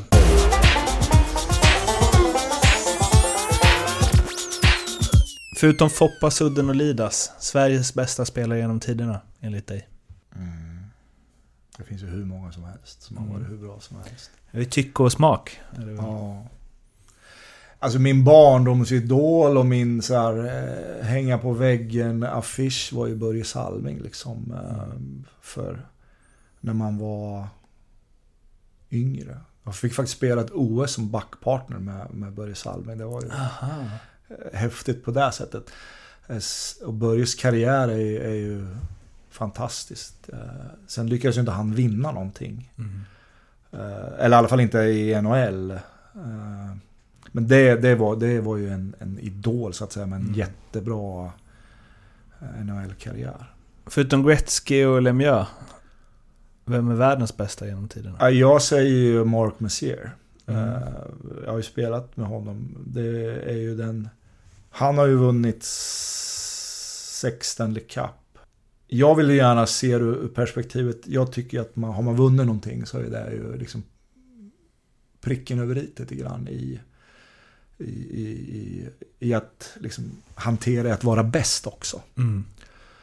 Eh, och jag spelade med, med han och det var ju en, alltså vilken karaktär och personlighet. Och, och har ju fått förmånen att suttit i omklädningsrummen när han har hållit liksom x antal tal till, till laget. Det är gåshud varje gång. Det är liksom så att man Mm. alltså, kan springa genom en vägg. Eh, eh, Filmiskt. Ja men det är, det är häftigt. Det, det, det är ju en, verkligen en personlig favorit som du har fått sett också. Alltså Mm. på nära håll. Inte bara läst eller hört utan du har fått sett det. När han har gått fram till folk och varit hård eller mjuk eller, eller krama eller skällt ut eller liksom jag har sett alla de där olika eh, inslagen. Eh, men det har hela tiden alltid varit liksom, vad är bäst för laget? Mm. Så det, det är en superfavorit hos mig. Vi, vi, vi kan väl stanna lite där då, för att det är ju... Den finalserien som eh, Rangers spelade där mot eh, Vancouver, det är ju den... Det är mitt första hockeyminne liksom. Alltså Okej. att jag verkligen... eh, Det började väl med att eh, Pavel Burea tog väl Vancouver dit nästan själv, kändes det som. Eh, Och sen hur stort det blev med Rangers, med Leach och, Leach och Messier och Adam Graves spelade Mm. väl där och liksom hela- Richter och... Ja, Mm. ja, just det, Mike Richter. Var det deras... Det var deras första Stanley Cup, Mm. exakt på 54 år. Ja. Eh, och liksom jag kommer ihåg eh, när bilder från paraden och sånt också. Liksom. Jag kommer ihåg att jag tyckte det var jävla mäktigt och att jag var ju bara åtta då. Att man fick upp ögonen för New York på något sätt också. Mm. För du lämnade väl innan Ja. det? Vi var inne på det i början Ja. tror jag, att jag spelade väldigt lite och, och, var 28 år. Eh, kände att det här, det här kommer inte funka längre och inte spela. Så jag bad ju om att få bli tradad. Gick till general manager Neil Smith och sa att jag liksom, jag är, jag är inte 18 eller 19 eller 20 liksom, utan jag är eh, min karriär, eh, jag liksom behöver inte vara med om det utan jag, jag, eh, jag måste få spela så jag klarar av det här. För att spela åtta matcher om året så vet du inte om du klarar av det eller inte. Men där känner man ju, vad fan Peter? Ja, eh, ja det gör man ju så. Det visste jag ju inte där och då naturligtvis som du förstår. Men, men jag, jag vart ju tradad då till, eh, till Florida och det här var ju Floridas första år i NHL. Så jag var ju naturligtvis glad för, för eh, deras skull och många spelare som jag hade spelat med i något år. Det var ju liksom grymma killar och, eh, och så vidare. Och just när man har varit där och sett lite grann så förstår man liksom att alltså vinna i New York, nu fick inte jag vara med om det, men jag kan jag har ju också sett bilder och pratat med, med spelare och efteråt som, alltså det är ju jag vet inte om det är någonting som slår det överhuvudtaget. Det är ju liksom, ja du sa själv parader och Mm. grejer liksom. Eh, det, det, det är ju häftigt. Eh, så att, eh, men, men jag ångrar inte det faktiskt. Utan jag, jag, jag behövde liksom göra, tänka på, i den åldern behövde jag tänka på mig själv och min, min egen karriär. Mm.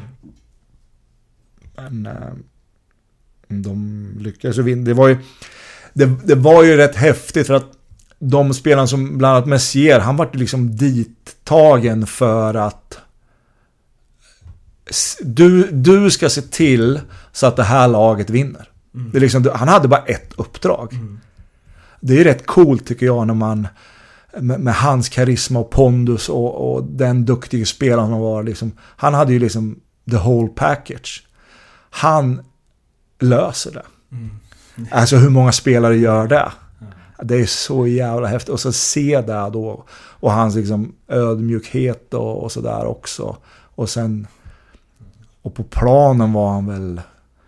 Ja, fan, det var, han var väl ett ärkesvin också. Liksom, kunde spela både hårt och fysiskt och elakt. Och, och göra mål och tacklas och, och även liksom lira. Det var ju liksom en, en grym hockeyspelare.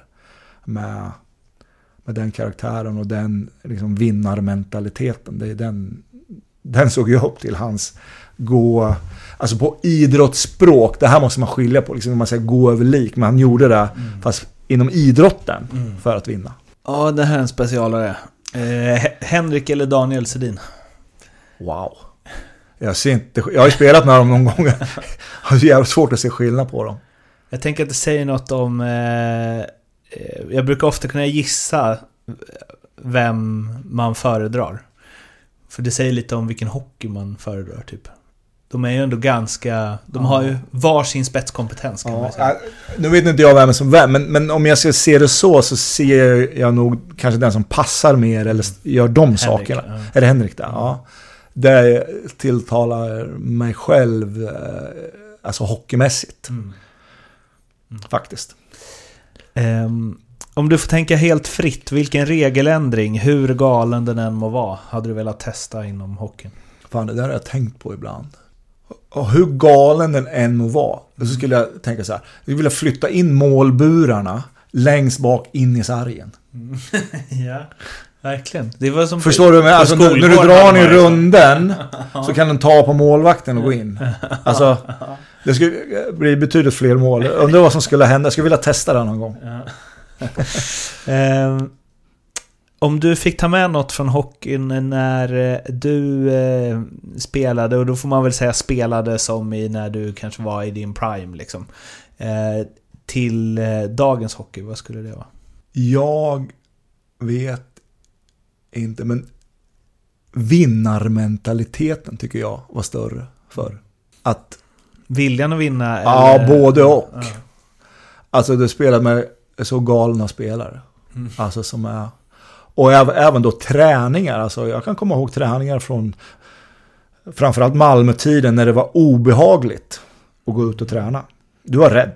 Alltså idag är det någon som kommer få ett tokspel. Idag är det någon som kommer köra över någon. Idag, är det, idag gäller det att se upp. Liksom, du såg på folk att hade man förlorat någon match eller någon kanske blivit bänkad eller någon var nedsatt i en fjärde kedja eller något sådär. Då och tänkte jag, åh helvete, idag, wow, mm, idag gäller det att vara beredd. Idag kan det hända vad som helst. Det, det, Händer inte så ofta idag, tror jag. nej, det tycker inte jag att det gör. Något eh, från den tiden som du är glad att det är borta? Att det som är positivt ändå, det tycker jag att det är, liksom, att det är seriöst, att det är liksom... Eh,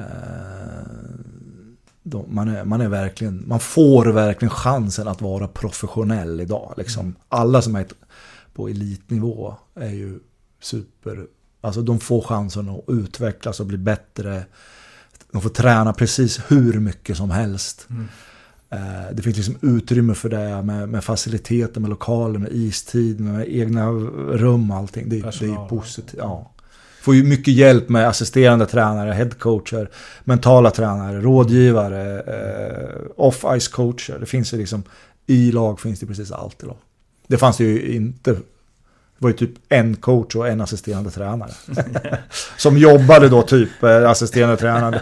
Kanske headcoachen var kanske på heltid, men eh, annars var det ju inte alls så som det är idag. Den, eh, nu misstänker jag ju vad svaret kommer vara, men den bästa spelare som du haft i samma lag, det behöver inte vara liksom det största namnet eller den som blev bäst, utan de bästa prestationer du sett i samma lag. Ja men i, i, eh, i USA, där är det ju liksom, jag, var inne på, på liksom Messier för, men den, om jag, om jag väljer liksom någon som hade samma position som mig, så, och, och, och, och som jag inte så visste så mycket om innan jag åkte dit, men som jag såg hur bra han var när man väl var där, det är ju Brian Leach.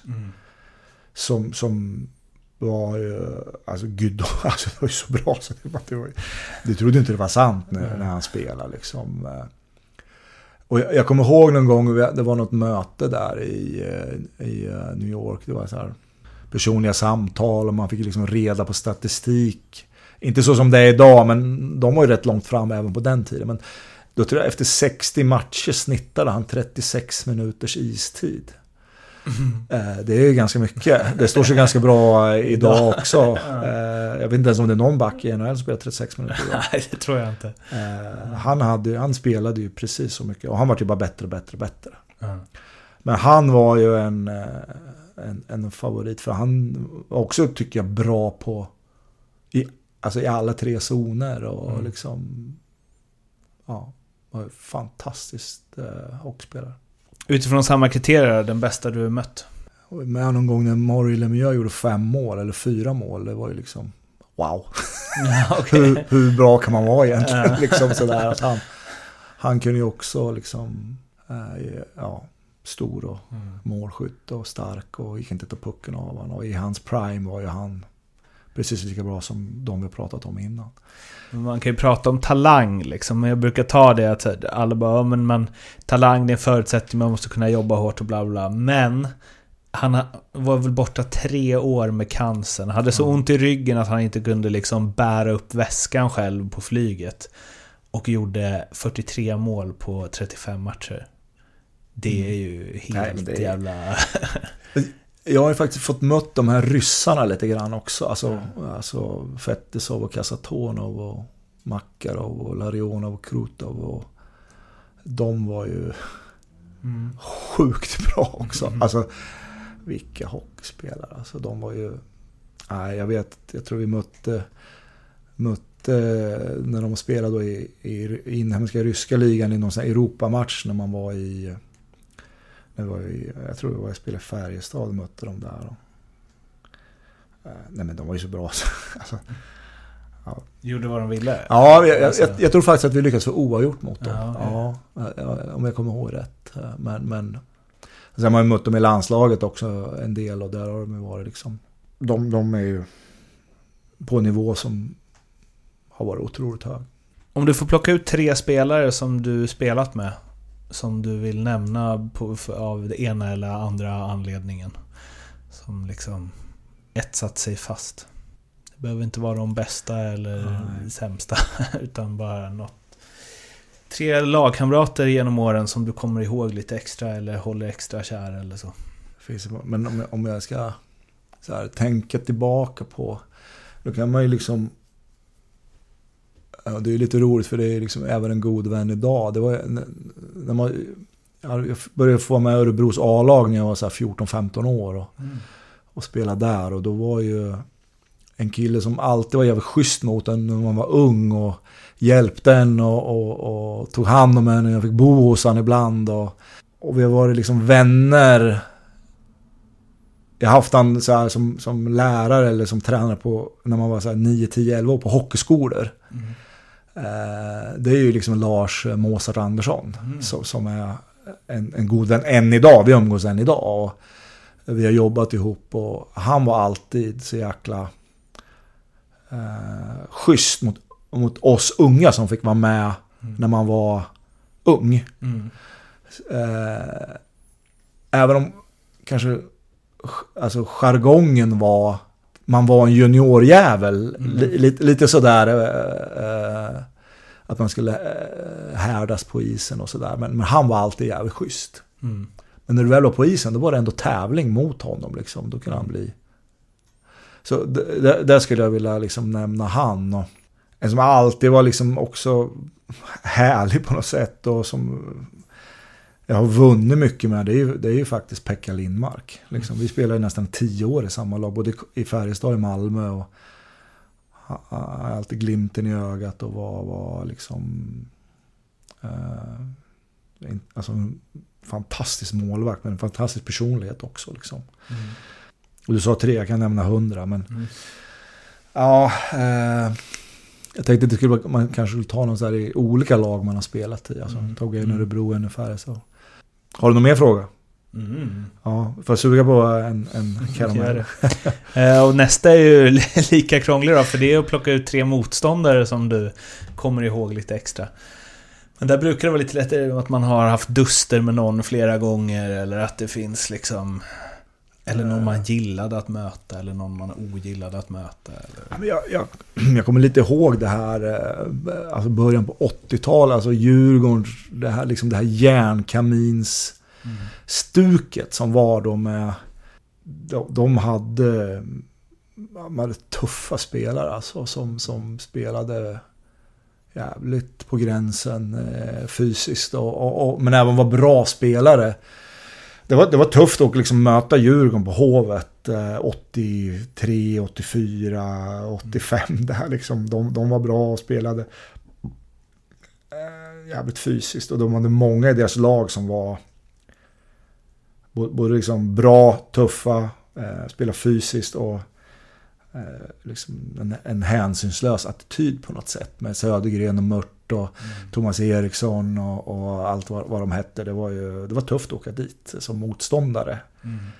Ja, sen har man ju mött jävligt mycket bra spelare som, ja, under tiden i USA och sådär. med Många, många bra svenskar man mötte där borta också. Som Vilket var det häftigaste mötet så i, i NHL? Alltså det blir lätt att ta så här Gretzky, Lemieux och så, men liksom där du verkligen mötte någon, där du krigar mot någon en hel match eller liksom att du har, har du något starkt minne från någon av de här allra största liksom? Ah, inte, inte sådär så att jag liksom... Nej, jag, jag, nej, jag, spelade inte så mycket. Så det liksom känslan av att... Eh, däremot åkte man ju eh, liksom runt och läste namnet på, på ryggen och visste att fan den där är bra, den där är bra. Men det, det finns ju, så är det ju oavsett vilka du mötte så var det ju... Eh, men, jag- men jag har ett minne av eh, en, en, en grej som hände. Det var, det vart lite så här strul. eh, Det, det låg ett slagsmål i luften kan man lugnt säga så här i, i, eh, i ja, i, i Rangers en match när jag var där. Och, eh, och, det, och det är bara sekunder kvar och, och domaren blåser liksom i pipan. Han ser ju liksom så här, jaha nu är det, nu är det nio slagskämpar på isen och sen ja. Eh, och han liksom blåser till och så skriker liksom. Jag vill inte ha någon skit här nu. Det är bara 20 eller 10 sekunder kvar. Och det var ju som att prata inför döva öron. För de stod bara och flina och tittade på varandra och sa okej okay, nu, nu blir det något riktigt roligt här va. Och det tog mig tre sekunder så här innan jag fattade att oj, vad fan kommer hända nu? Mm. De bara stod så här och flinade vet du. Och nu, mm. Och så tänkte jag så här, men vad gör jag på isen överhuvudtaget? Ja. Det här ska inte jag göra. Men så tänkte jag så här, fan, jaha, de kanske vill... Någon gång kanske är det min tur, jag kanske är tvungen, de kanske ska testa mig, se. Ja. Och så släpps pucken. Och det, det blir som en tekning som är i, i vår försvarszon. Men, men de vinner den, men den går hela vägen ända ner i, i deras zon. Mm. Uh, och Ty Domi som, som jag spelar med då, han sätter ju full fart naturligtvis. Och den där stackars backen som ska hämta den, han får sig ju en tackling som är... Mm. Jag, jag, tror matchen, jag tror det står 4 eller 5-1 till oss. Så matchen är ju liksom mm. över. Och, så, och sen bara flyger det handskar i luften. Och, jag bara, jaha, nu fan, nu blir jag ihjälslagen. och då åker en, en det här var ju derby mellan Rangers och Islanders. Det var ju verkligen så här hat, hat, hata stämning. Och, och är fortfarande. Mm.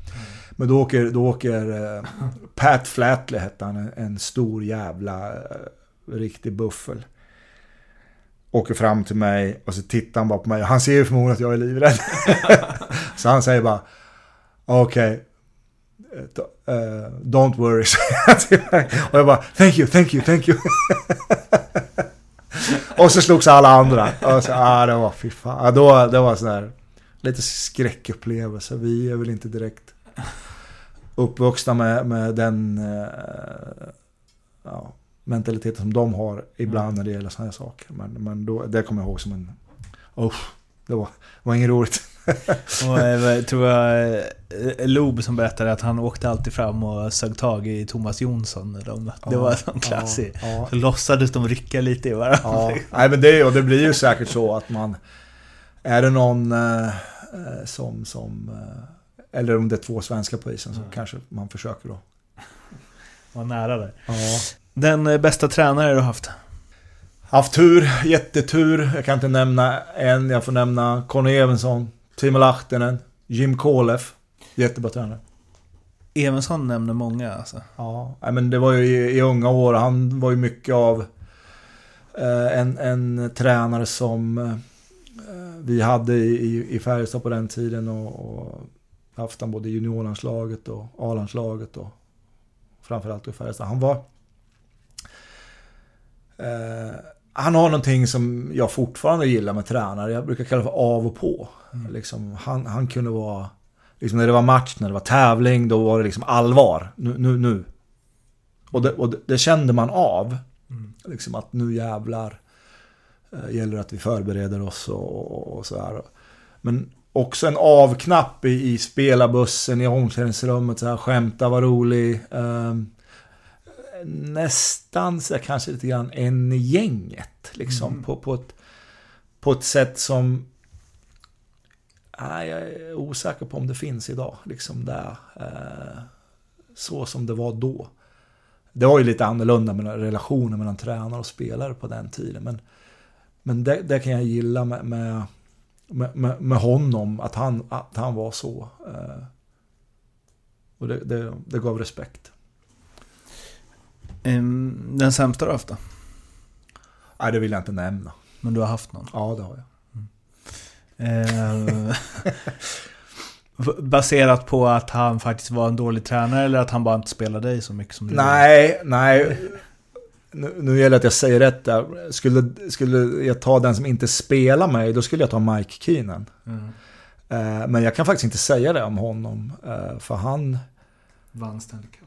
Han vann, ja, men han, han, han var ändå rätt schysst tycker jag mot mig. Vi hade inte någon jätterelation. Han eh, sa väl god morgon någon enstaka gång och sådär. Men, men han, han kom upp så, ah, men jag vet att du inte spelar mycket, fortsätt att jobba hårt. Och så gick han liksom. Eh, men det är nog många som skulle säga han, tror jag. Mm. Om du, mm. För han var ju extrem på det här, alltså det mentala spelet och kunna vara tuff mot spelare på ett obekvämt sätt. Det här är nästan kanske eh, en fråga man inte får ställa, men det är min podd så nu ställer jag den. eh, finns det i det mentala spelet, och som man har hört, jag tror när jag pratade med Leon Bristedt som berättade hur det var på college där borta, liksom hur tränarna och man bugar och bockar och det är verkligen liksom sir och hej och hå.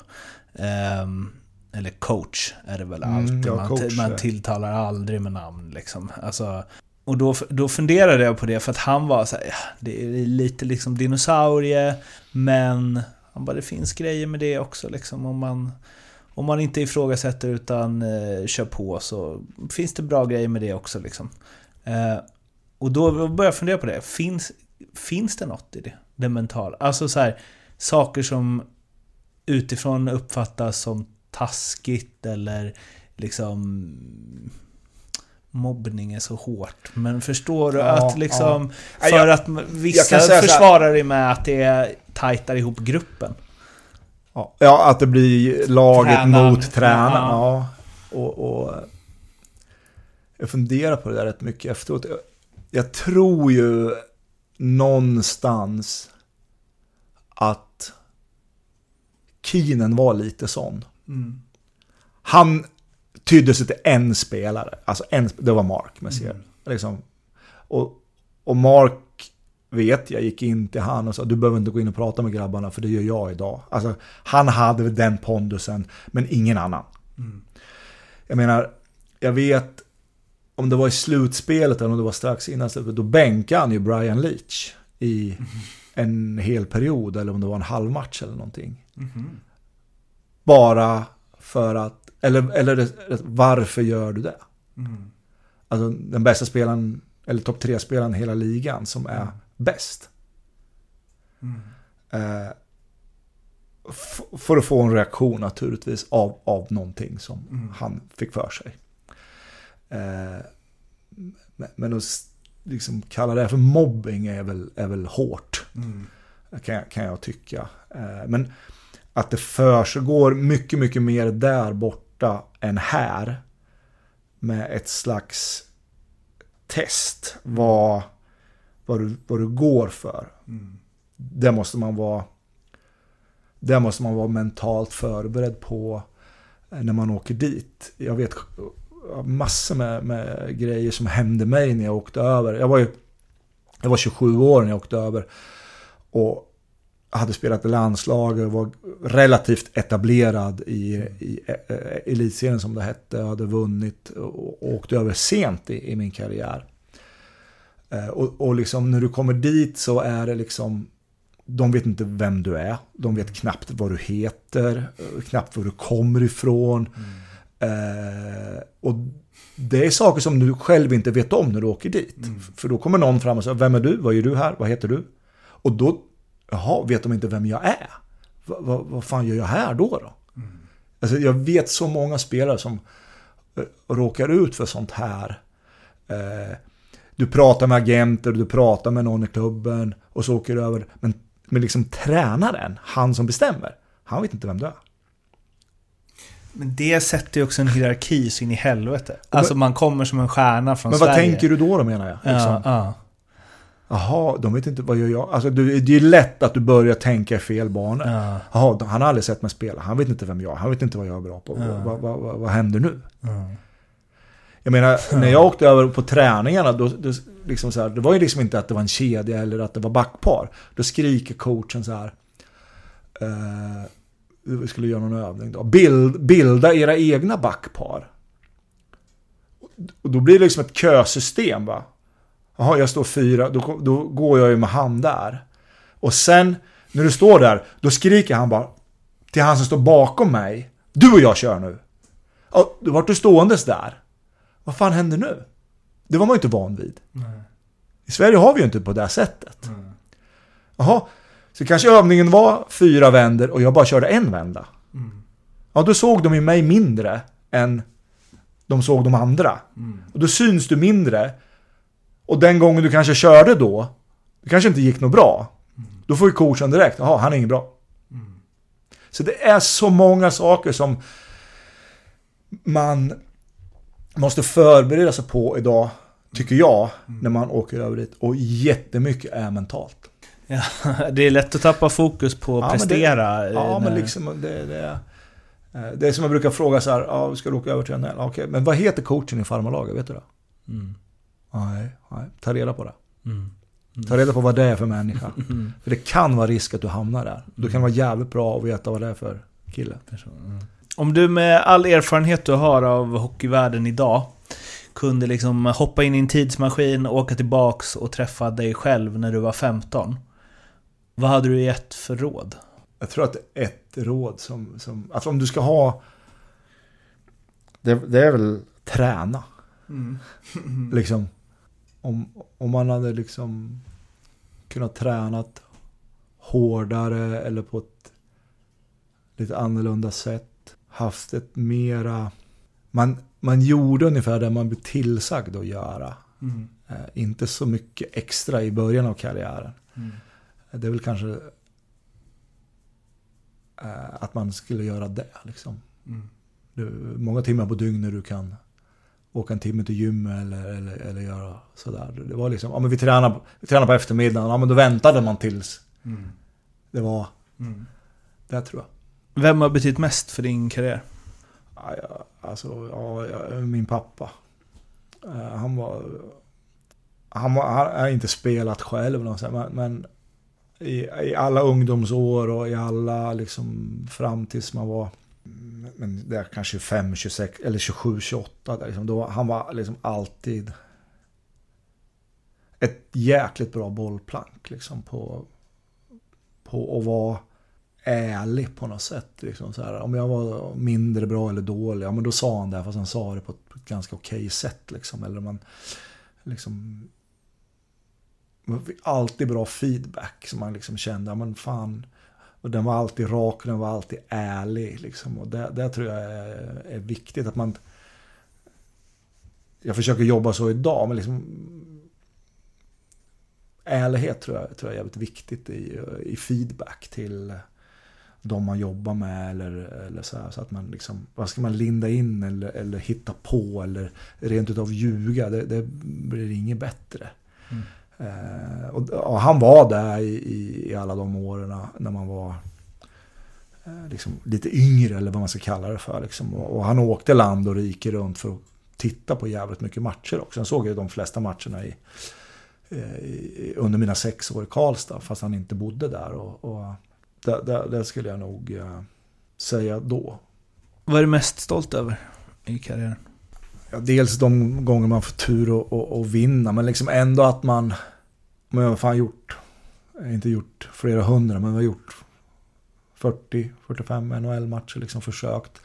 Liksom jag, jag försökte verkligen, liksom, jag var där i, ja, det var två år då, men... men eh, och lite, lite bockad av en, av en lockout som kom. Men att man tog det steget, försökte spela med någon som är bäst i världen och ändå fått känna på det. Liksom, det är en grej som man ändå kan vara så ja men det fan. Jag har alla fått, fått prova på det liksom. Så på isen liksom. Måste säga en sak om den eran också som jag glömde förut, men... eh, Och det kanske hänger ihop med liksom nostalgi och barnminnen och så. Men jag tänker att där pikade hockeyn alltså. 95-96-ish i NHL. Det var liksom... Det var inte så jävla halabaloo som det var NHL 80-tal. Eller 70-tal. Men det var innan man fick utvisning för allt. Det var liksom någon form av... Och det var så sjukt många bra spelare. Ja, jag- vet inte, när, när började det där liksom, när man började ta in... Alltså, om du förstår mig, liksom, det var ju amerikaner och kanadensare Mm. kanske, och någon, Mm. men liksom, sen kom ju ryssarna och sen kom Mm. finna, Tjecker. och. Det är klart att ligan blir bättre om Ja. de bästa från absolut varje land i hela... Eller de som är duktiga inom hockey i alla fall åker dit och spelar. När fan var jag där? 92, 93, 94? Ja. Det fanns ju liksom fyra All-star-lag med spelare som Ja. alla var... Alltså, det är som när Kanada tar... Och ingen lönetak och grejer. Nej, liksom. Nej, exakt. Liksom, Men det var ju otroligt... Alltså visst, det är, jag kan kolla på Kanadas eh, OS-trupp nu och så här, "Mm, vänta, vem är den här spelaren liksom? Men och det handlar förstås om att intresset har blivit mindre. Men det är ju också att Alltså Al McInnes och Brian Leach och liksom Hatcher och mm. Pronger och alltså Det var ju Det var, det var, det var en större bredd på toppspelarna. Det fanns ju så sjukt ja, många. Alltså, alltså, jag, det har väl ändrat sig också kanske lite grann. Då var det ju stora, starka, tuffa mm. spelare som var hänsynslösa. Mm. Några av dem du räknar upp där väger ju 110 kilo och de hade väl knappt snö på klubban när man eh, spelar mot, för de åkte runt i crosscheck eller spelar fysiskt tufft och hårt. Så det, det, alltså, jag, jag tänker det, i och med att man själv har fått vara där, men jag tänker på de som var där innan, mm. långt innan mig, men de som var där i kanske på, alltså det var ju brutalt. Mm. Mm. Alltså vilken hockey, det var ju det var fan mordförsök ibland på att liksom skada Men det är det jag varandra. menar, det var ju borta då. Alltså det ja. var liksom den perfekta mixen av skills och eh, tuffhet typ. Mm. Ja, det, det kan nog vara ligga i, för idag är ju NHL, jag ser ju mycket NHL. Eh, det är ju ett annat spel idag. Mm. Det, så är det ju liksom. Mm. Det finns ju spelare som inte hade haft en chans att slå sig in i ligan. Mm. Så spelar, men som är jävligt bra idag. Mm. Men som aldrig hade fått spela Nej. förr i tiden. Mm. Två frågor kvar. Nu har ju du bjudit på en del redan. Men eh, klassisk eh, näst sista fråga. Eh, vad är det sjukaste som hänt inom hockeyn? Slash berätta en rolig intressant anekdot. Ja, anekdot. Fan, jag tycker jag har dragit några. Ja, jag tänkte gjort... den här italienska finalen är ju bland det knäppaste ja, man har Ja, hört. den är ju... Ja, nej fan, det var ju...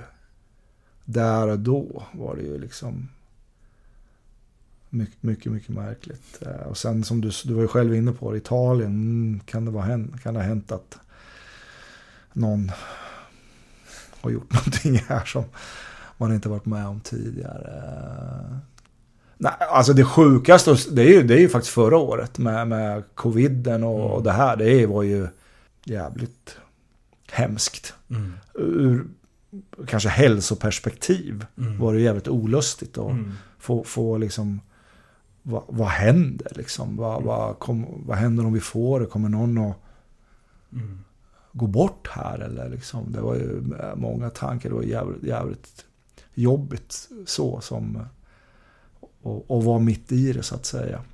Det här har jag inte tänkt på. Det, jag vet inte fan om någon... Eh, om man har pratat om det här. Alltså i alla fall så här tränare och så, eller spelare och så. Men var det rätt att ni lirade? Alltså jag fattar att hela, alla tv-pengar och det måste gå ja. runt. Liksom. Ja, det, liksom. det är ju, någonstans blir det en business. Jag har frågat den frågan också många gånger. Liksom, var det rätt att spela? Kunde vi inte ha liksom, avvaktat eller vad man nu skulle göra? Jag, jag, där och då så tyckte jag att det var faktiskt konstigt att vi spelade. Det, det, det, det måste jag säga. För allt skulle stå stilla utom sport. Mm. Vilket säkert räddade många ensamma kvällar för många människor, ja, men ja. ändå. Men konsekvenserna kunde ju vara tuffa. Mm. Lite, lite så varför jag, har tänkt ibland på det där. Jag träffade Stefan Nyman då som är mm. tränare i Örebro idag. Han var i HV då. Mm. Och han vart ju ruskigt sjuk av mm. coronan. Eh, jag träffade honom och han berättade hur han hade mått och hur han... Eh, eh, vad som hände då med honom. Och då, alltså det var ju mm. fruktansvärt. Det han gick igenom. Jag, jag själv fick ju corona också. Och var lite, eller lite, var rätt dålig i tre dagar. Mm. Men han var dålig i åtta månader. Mm. Liksom. Så att, äh, jag vet inte. Det, men för att återgå till det där, ja, Italien-grejen är ju jäkligt, äh, den är ju speciell sådär. Ja, jag, det, det här, det är också lite annorlunda mot, mot hur man är eller hur det funkar i Sverige. Där borta har man ju ett bytessystem. Mm. Liksom att din telefon ringer och sen får du mm. sticka någonstans. Och det hände ju mig. Nu var jag ju lite beredd på det för att jag hade ju begärt det själv. Men det är ändå liksom när, den, när det samtalet kommer och liksom... Och vi var ju uppe i, vi var uppe i Edmonton och, och spelade. Och, Och eh, så ringer telefonen sju på morgonen och jag svarar för han jag bodde med vill också bli tradad. Så det vart lite sådär, är det till dig eller till mig?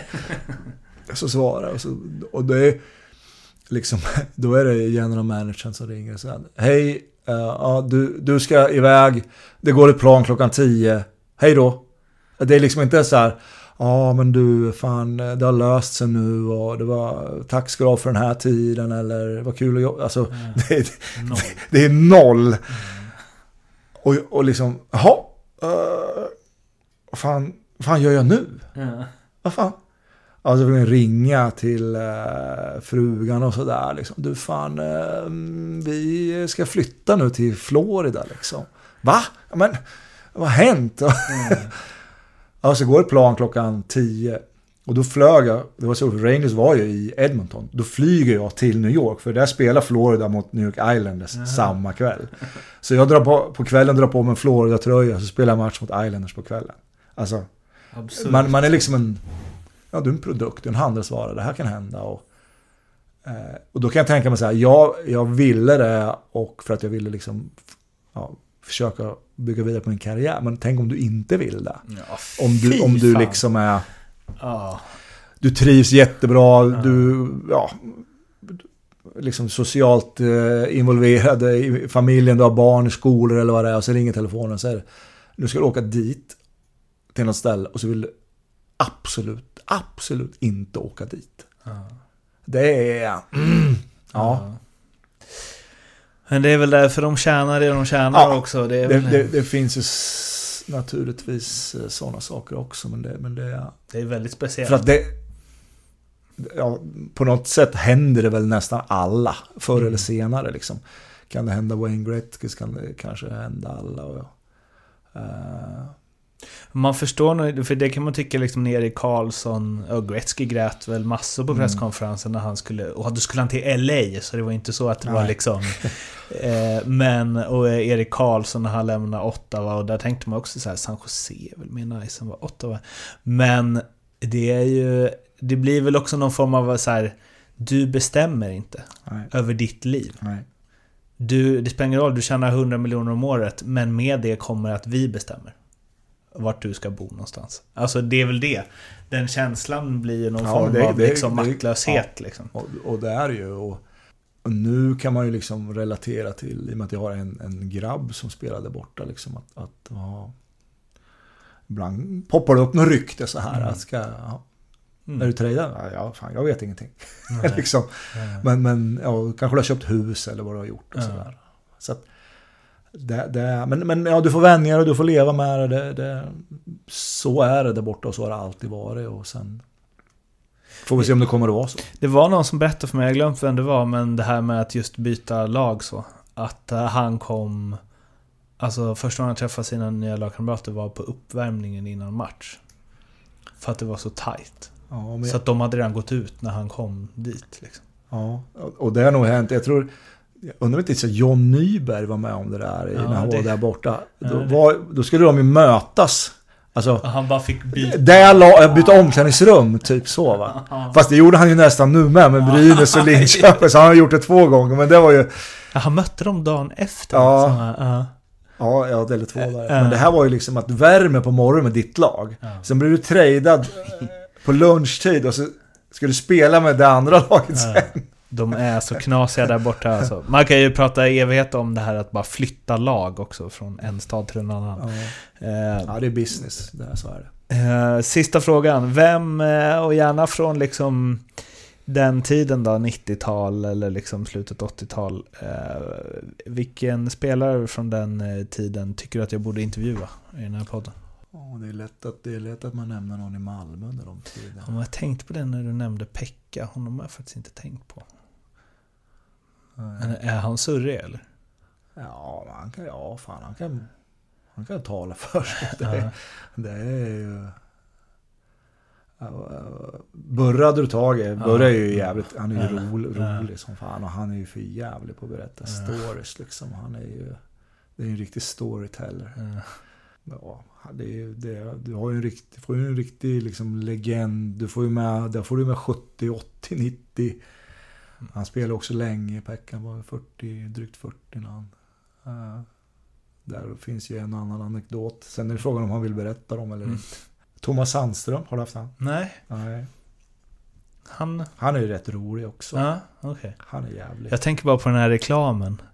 När de, han och Renberg står och jämför R och så kommer Börje in i hissen. Jaha, Det är någon gammal fan. reklam. Men Sandström, ja. ja, han, han. är ju... Han Vad ju- gör han nu? Han bor i Malmö också. Han är det? Han är väl lite av en... Men han är ju, gillar ju, alltså han är ju, vill ju vara med så här. Jag vet när, jag spe, när vi spelade ihop i, i Malmö där. Han hade ju två snusdosor i fickan, 40 000 där, två kortlekar där. Då ska man ju spela kort överallt liksom. Alltså, spela 21 och på plan, vinner ett parti till.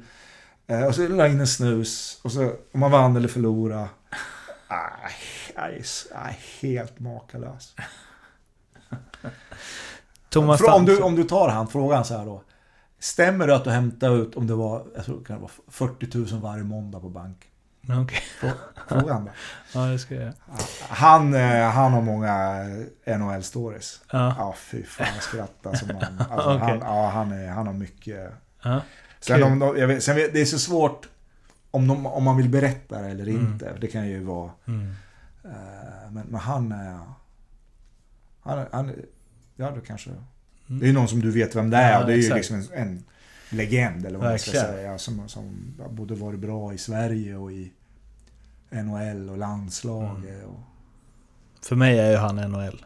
Ja, Pittsburgh och ja, Kings. ja, det är han väl. liksom. Han åkte ju ja. över tid. Vi, han är ett år äldre än mig. Jag har spelat mycket med honom i ungdomsåren. I så här juniorlandslaget och Mm. sådär.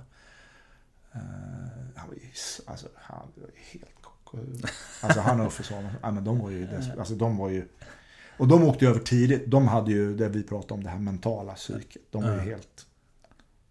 Ja. Han var ju så jagat villebråd i NHL. Ja, alltså folk skulle döda han. Ja, han. Och han spelade där i... Har gjort över tusen matcher liksom. ja. ja, Thomas Sandström, bra tips. Eh, du Peter, tusen tack för att du ville Ja. vara med.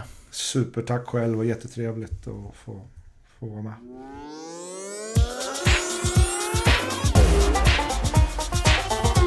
Femte femman.